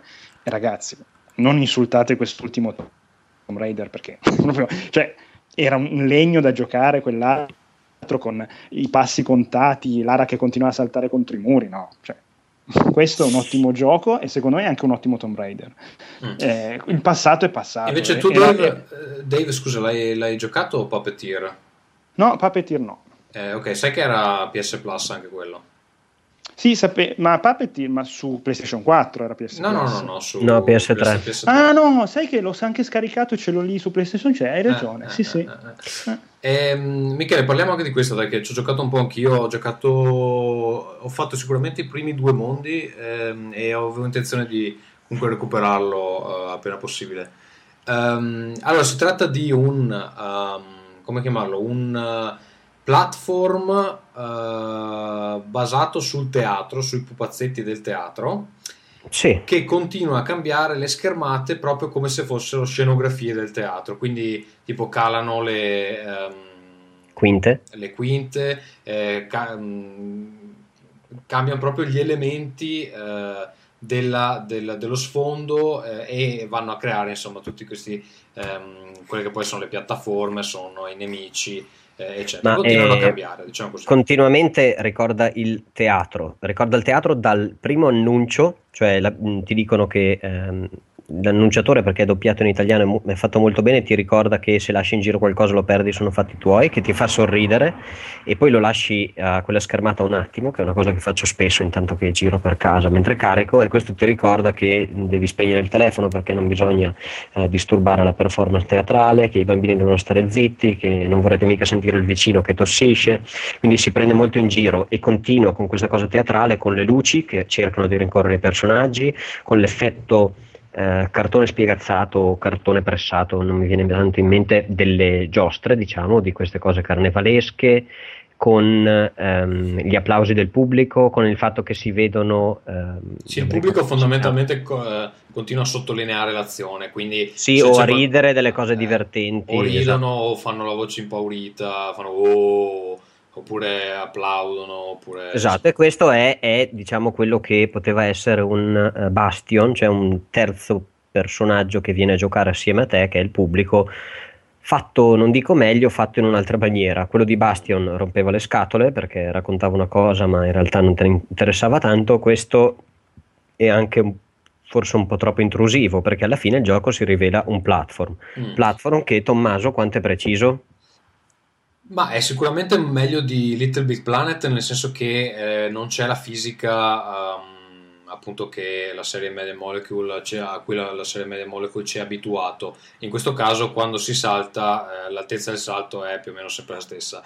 Ehm, è un po' difficile da descrivere perché proprio per questa struttura che insomma lo sfondo continua a cambiare, eh, diciamo il platforming è ehm, molto relativo, non è basato sulla perfezione, è più basato sulla sorpresa di quello che ci si trova davanti. Il protagonista, eh, il cui nome in questo momento mi sfugge, Cutaro? Kutaro, esatto, ha due abilità f- fondamentali. Una è quella di utilizzare una forbice che gli permette di tagliare appunto elementi di scenario o i nemici che appunto, sono fatti di cartone come, come lui. Um, in più uh, c'è questa cosa che uh, può cambiare la uh, testa. Eh, la testa si svita e um, lui ne, ne, colleziona diverse a seconda del, dello stage in cui è. Ogni testa ha un'abilità particolare che può essere utilizzata eh, in alcuni eh, punti per aprire aree segrete, eccetera. Secondo me le, le abilità delle teste sono un po' sottoutilizzate, eh, se devo dirla tutta, perché... Sì, potevano inventarsi qualcos'altro. Perché sinceramente la gente che mi dice che l'ha rifatto per giocare, per avere tutte le aree segrete con tutte le teste, ha veramente speso tanto tempo in questo gioco, non dico inutile, però Gesù Cristo ci saranno, io penso, 30-40 teste e tu devi avere nel momento giusto la testa giusta. E non voglio uh, sì. dire, mi ricordo ad esempio Whiskas che lo, che lo lo inneggiava. Io o non ho tutto quel tempo o non ho capito il gioco, non mi è venuta voglia di dire adesso rigioco lo schema del, eh, non mi ricordo più, il cavallo e il bue, perché lì mi serve nel secondo stage la testa a forma di albero di Natale per far aprire uno stage no, perché, segreto. Esatto, no. fondamentalmente no. Il, il, problema è che le teste servono molto molto raramente per continuare, ehm, per supportare il gameplay, diciamo così eh, servono per tutte quelle cose extra, tipo liberi del, degli altri pupazzetti extra oppure appunto si apre un'area segreta, eccetera. Il fatto è che tu puoi avere fino a tre teste di qualsiasi tipo e tante volte in uno stage per aprire un'area segreta devi avere una testa specifica che magari non è una delle tre che hai con te in quel momento. Ma Quindi, no, magari è data uno schema prima, due schemi prima, esatto. tre, tre, atti prima, perché il gioco si divide in 1, 2, 3, 4, 5, 6, 7 atti maggiori, ognuno composto da tre scene. Mm. E, um, un'altra cosa che ho fatto, siccome eh, la storia è un po' particolare, racconta di questo ragazzo che perde la testa, c'è questa strega e poi a un certo punto ho cominciato a skippare. Ho notato una cosa molto strana. Quando skippi le, la parte eh, di storia, e adesso qualcuno mi taglierà la testa, mi verrà a aspettare fuori casa, eh, devi skippare la storia tre volte perché ci sono tre pezzi diversi di storia, quindi tu fai ignora, vai avanti e riparte un altro pezzo di cutscene. Ah, okay. Devi ignorare. Molto Kojima, eh, sta roba. Però. Esatto, però Kojima non ti faceva neanche skippare, forse a questo punto. E, um, è una cosa un po' particolare, mentre ad esempio una cosa che è una stronzata, però mi è piaciuta molto è tu sei Cutaro, tocchi un nemico, cadi da qualche parte, perdi la testa, se sei su una superficie più o meno orizzontale la testa rotta via e la puoi andare a riprendere e questo sì. ti permette di non perdere una vita. Oppure eh, il fatto che le capacità siano abbastanza distribuite bene, quindi Kutaro prima parte con la forbice e basta, che serve a tagliare oggetti, poi la può usare come mezzo di trasporto ed mm. è una grande invenzione di, adesso vabbè, grande invenzione di game design, è una buona intuizione. Cioè, per, per, per, la, per, la per capirci, per capirci come la usano come mezzo di trasporto è un po' difficile da descrivere, ma immaginiamoci che, non so, c'è un albero di cartone che, oppure una, una, cascata di foglie che scende da, dall'alto, lui inizia a tagliare le foglie e tagliandole ehm, inizia... Ha una propulsione. Eh, diciamo. Esatto, si, ha questa propulsione verso l'alto, quindi continuando a tagliare questo flusso di foglie che scende riesce a navigare eh, l'ambiente, ecco diciamo così. È più e facile poi... da vedere che da spiegare. Esatto, esatto, e poi c'è anche questa cosa molto, um, molto bella del fatto che quasi tutti i mostri ti offrono questa, ti obbligano appunto a navigare questa cosa. Poi ci sono le, i soliti vari eh, attacchi, diciamo, dal gancio che si attacca a qualcosa e lo tira e scopre qualcosa di nascosto, oppure tira un edificio, e tutto questo è fatto in tema eh, teatrale, per cui ci sono schemi dove sono una, la classica torre a um, vite di Archimede che devi continuamente percorrere per arrivare in alto schemi che possono ricordare Fez perché sono uh, pilastri quadrati uh, al termine del quale uh, il pilastro ruota di un lato e appare una parte del mostro che non vedevi perché appunto era girata di 90 gradi. Schemi che percorri in profondità, quindi um, cosa potrei dirvi? Potrei dirvi un esempio di parallasse dove si passa al as, eh, eh, posteriore, quello che eh, vedrete eh, vedreste prima lontano, si avvicina e tutto questo fatto in tema um, teatro, quindi è come se alcuni pezzi di cartone si abbattessero e voi poteste fare un passo in avanti verso il palco. E non è assolutamente male. Eh, comincio fortemente a soffrire il discorso di un gioco come questo che dura 8-10 ore con eh, appunto la meccanica del taglio, della respinta del, dei, dei colpi fatta abbastanza simile, non molto, però abbastanza In simile. effetti è sorprendentemente lungo e devo dire è molto piacevole, non è difficile, però ah, ti devo dire che dopo due atti eh, ero lì che dicevo, cazzo, ma eh, sai che quasi quasi potrebbe anche finire adesso, sarebbe perfetto. E invece è piuttosto, piuttosto corposo, devo dire la verità. Eh, mh, Passerei all'ultimo gioco che esamineremo questa sera, poi io sono stanco, quindi mi sa che chiudiamo più da qua. Eh, è eh, Valiant Arts di eh, Ubisoft, gioco sulla prima guerra mondiale, eh, che ho sentito descritto in maniera perfetta, credo proprio sul tentacolo viola, Davide. Ehm, Eccellente, eccellente, Dal bene, tuo bene. ultimo ospite, che, il cui nome eh, Era Paolo Gimondi. Esatto, lui diceva è il gioco degli omoni coi piedini piccoli. E secondo me è perfetto, ehm, nel senso è un gioco del, ehm, eh, diciamo di, di- di, eh, non so nemmeno come chiamarla, di questa suddivisione di Ubisoft chiamata UbiArt, ehm, che sono quelli responsabili anche di Rayman, Legends, Origin e eh, più recentemente Child di of Child of Light. Light. Eh, utilizza appunto quel- quell'engine che permette di avere questa grafica ehm, tipo comics o eh, pittorica e assomiglia a un fumetto di quelli eh, franco-belga, credo proprio fosse Paolo a definirlo così e lo- mi, è Sì, sì. mi è sembrata un'ottima, un'ottima definizione. È un gioco 2D ehm, che secondo me nel gameplay ricorda abbastanza Machinarium eh, di Amanita Design ehm, per ehm, tipologia di eh, puzzle che si devono risolvere. In realtà i puzzle di Machinarium erano molto più complessi, qui sono un po' più action, però secondo me ehm, se vi è piaciuto Machinarium vi piacerà molto anche questo. Eh, devo dire che ha il grossissimo vantaggio ehm, di offrire un'incredibile varietà di, di gameplay, pur essendo appunto semplicemente uno scorrimento da destra a manca, non c'è praticamente neanche ehm, non ci sono nemmeno elementi platform. Si tratta semplicemente di ehm, utilizzare i quattro personaggi a disposizione eh, che hanno diversi ruoli nella storia, ma spesso si intrecciano. eh, più eh, il cane che è un po' la presenza comune che permette insomma di risolvere eh, alcuni degli enigmi. Ehm, tanto per intenderci, un enigma potrebbe essere eh, dare un ordine al cane di eh, entrare in un buco eh, perché dall'altra parte del buco può recuperare una bottiglia di vino eh, che insomma se la porta a uno dei protagonisti che fa il cuoco eh, questo la può utilizzare per eh, come ehm, per corrompere non so una guardia lasciarlo passare eh, verso un magazzino dove deve recuperare un'altra cosa. Per intenderci la difficoltà dei- dei- dei- degli enigmi è più o meno da queste parti. Ce ne sono alcuni più complessi però più o meno eh, è così. Invece quello che colpisce molto è la, la delicatezza con cui vengono raccontate le storie personali di ehm, questi protagonisti. Si tratta di eh, una famiglia eh, fondamentalmente francese composta da eh, padre, figlia e eh, marito che è tedesco. Mm, Quando scoppia la prima guerra mondiale, il marito tedesco viene chiamato come soldato a combattere dalla parte della Germania, il padre, ehm, che a questo punto è il suocero, eh, viene chiamato eh, a combattere dalla parte della Francia si trovano in campi di battaglia opposti a combattere per nazioni eh, ormai nemiche. In più si aggiungono eh, altri due personaggi, la figlia in realtà poi ha un ruolo, non è giocabile, ha un ruolo semplicemente di background, si aggiungono altri due personaggi, una, una ragazza che è un medico e ehm, un, ehm, un soldato ehm, americano che eh, combatte in Francia perché c'è tutta una storia che ha la moglie francese che, che viene uccisa all'inizio della guerra e quindi lui si incazza e vuole combattere dalla parte dei francesi. E, e niente, secondo me è gioco di guerra con la storia più bella che sia uscita fino adesso, eh, proprio a mani basse.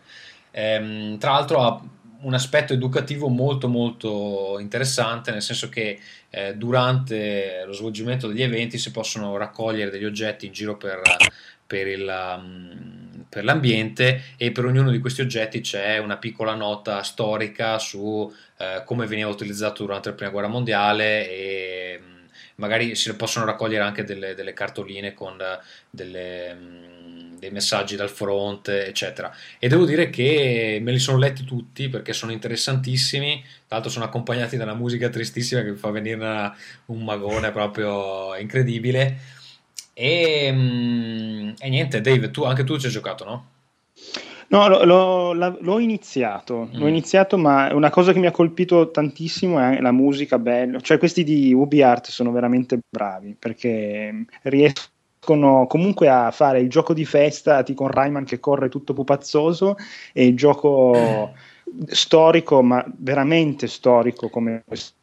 Sì, de- devo dire che però- c'è- pur se- cioè, se- avendo quello stile grafico c'è anche degli elementi umoristici, ehm, non è mai...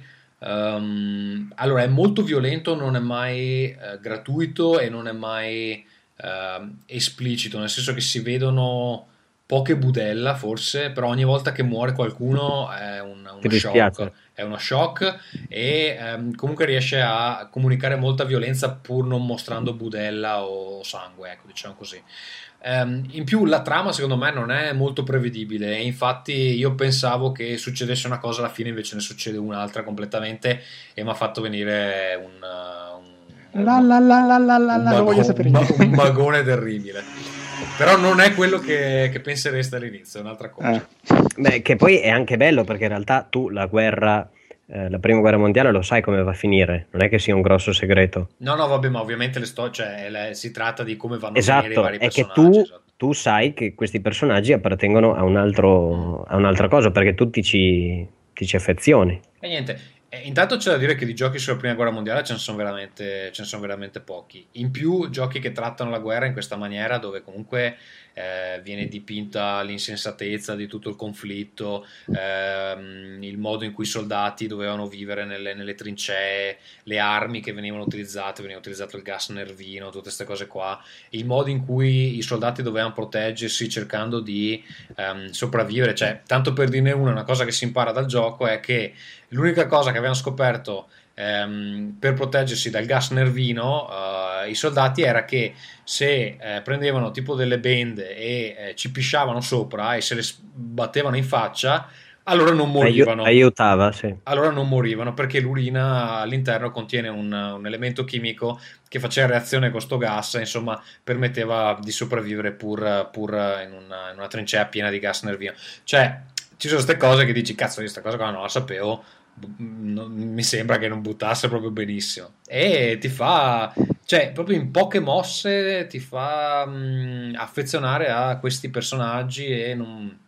eh, è, è molto facile ehm, voler vedere come va a finire perché insomma eh, gli si vuole bene, ecco, diciamo così. Quindi io lo consiglio proprio spassionatamente. ehm, vado, mi è piaciuto talmente tanto che dico che per me è il gioco più bello che ho giocato quest'anno. Ascolta, eh, Tommaso, domanda del cazzo su un gioco così. Su che piattaforma l'hai giocato e come si comporta la piattaforma su, Allora, io l'ho su, io l'ho giocato su PS4. Su PS4 è uscito per PC e adesso mi pare che uscirà anche su iPad, se non, se non sbaglio. Ehm, Sì, sì, sì, l'hanno annunciato, mi sembra. Non so se è uscito per Xbox 360 e PS3, forse sì, perché se esce anche su iPad. Eh, dovrei, dovrei, dovrei controllare, magari eh, vediamo. Ehm, Sì, Sì, dovrebbe essere uscito per 3 è tutti uscito ormai. ok, forse solo su, su Wii U non è uscito. Mm. E su PlayStation Vita dove ero sicuro se fosse uscito, invece non è uscito. No, Valiant sì, sì, c'è disponibile anche per PlayStation 3 e Xbox 360. E ascolta, visto che questa è una grande eh, catena, perché questi qua con eh, il framework UbiArt stanno- ne stanno buttando dentro una dietro l'altra, hanno qualcos'altro in canne, ragazzi, o non si vede la luce in fondo al tunnel? Perché se ogni gioco che fanno è una piccola gemma così, ne vale la pena magari di sapere Ma non so perché adesso Ansel, che era quello che credo gestisse, cioè perlomeno lui era quello che gestiva Rayman, sta facendo sto Wild, quindi non so mh, cosa hanno ah, pronto. Tra l'altro mi piacerebbe sapere anche quanto ha venduto Child of Light e quanto venderà questo, perché non essendo un FPS magari non farà le vendite eh, che loro vorrebbero. Però devo dire, a livello culturale, secondo me questi sono i giochi che finora sono mancati. Ecco, diciamo così. Eh, quindi io spero che abbia successo. Se avete, mi pare che costi 14,99 ehm, il prezzo pieno. Insomma, se avete questi soldi, veramente se non supportate questi giochi qua, siete, siete, siete veramente brutti. Brutti dentro. Concordo. Ecco, E diciamo. lo dice uno che è entrato nel tunnel degli Skylanders, eh. dico solo questo. Ti sento ripetere Skylanders eh, molto spesso, inizio a, so- a sospettare che in realtà non ti dispiace più di tanto. E- In realtà è proprio carino, l'ho trovato in offerta ma è carino, l'ultimo è proprio bello. Va. Ma va bene così. Niente, eh, dicevo la posta, avevamo un'email che era per Ferruccio, ma eh, magari la teniamo per il prossimo Rincast. Avevo anche una mezza idea di continuare la mia rubrica Il di dietro ludico, argomenti eh, ne abbiamo a pacchi, eh, però ci siamo allungati abbastanza, io sto morendo di sonno, domani eh, devo andare a lavorare e quindi ehm, direi che interrompiamo qui eh, per questo, ehm, questa ripresa estiva, diciamo così. Eh, grazie Dave per essere stato con noi fino alla fine, grazie Grazie a voi. Grazie Inge e noi ci risentiamo sicuramente dopo il 15 settembre perché fino a quella data eh, sarò in viaggio e quindi andatevene a fanculo. Ciao amici, ciao amici, statemi bene. Ciao ciao. Ciao.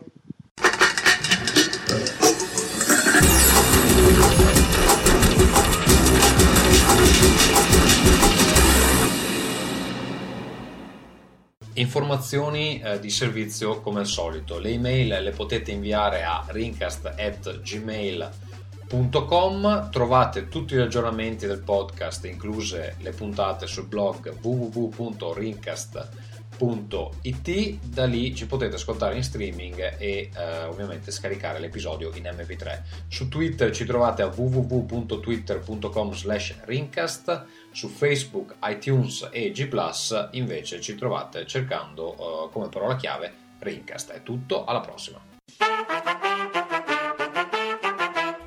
Ringcast.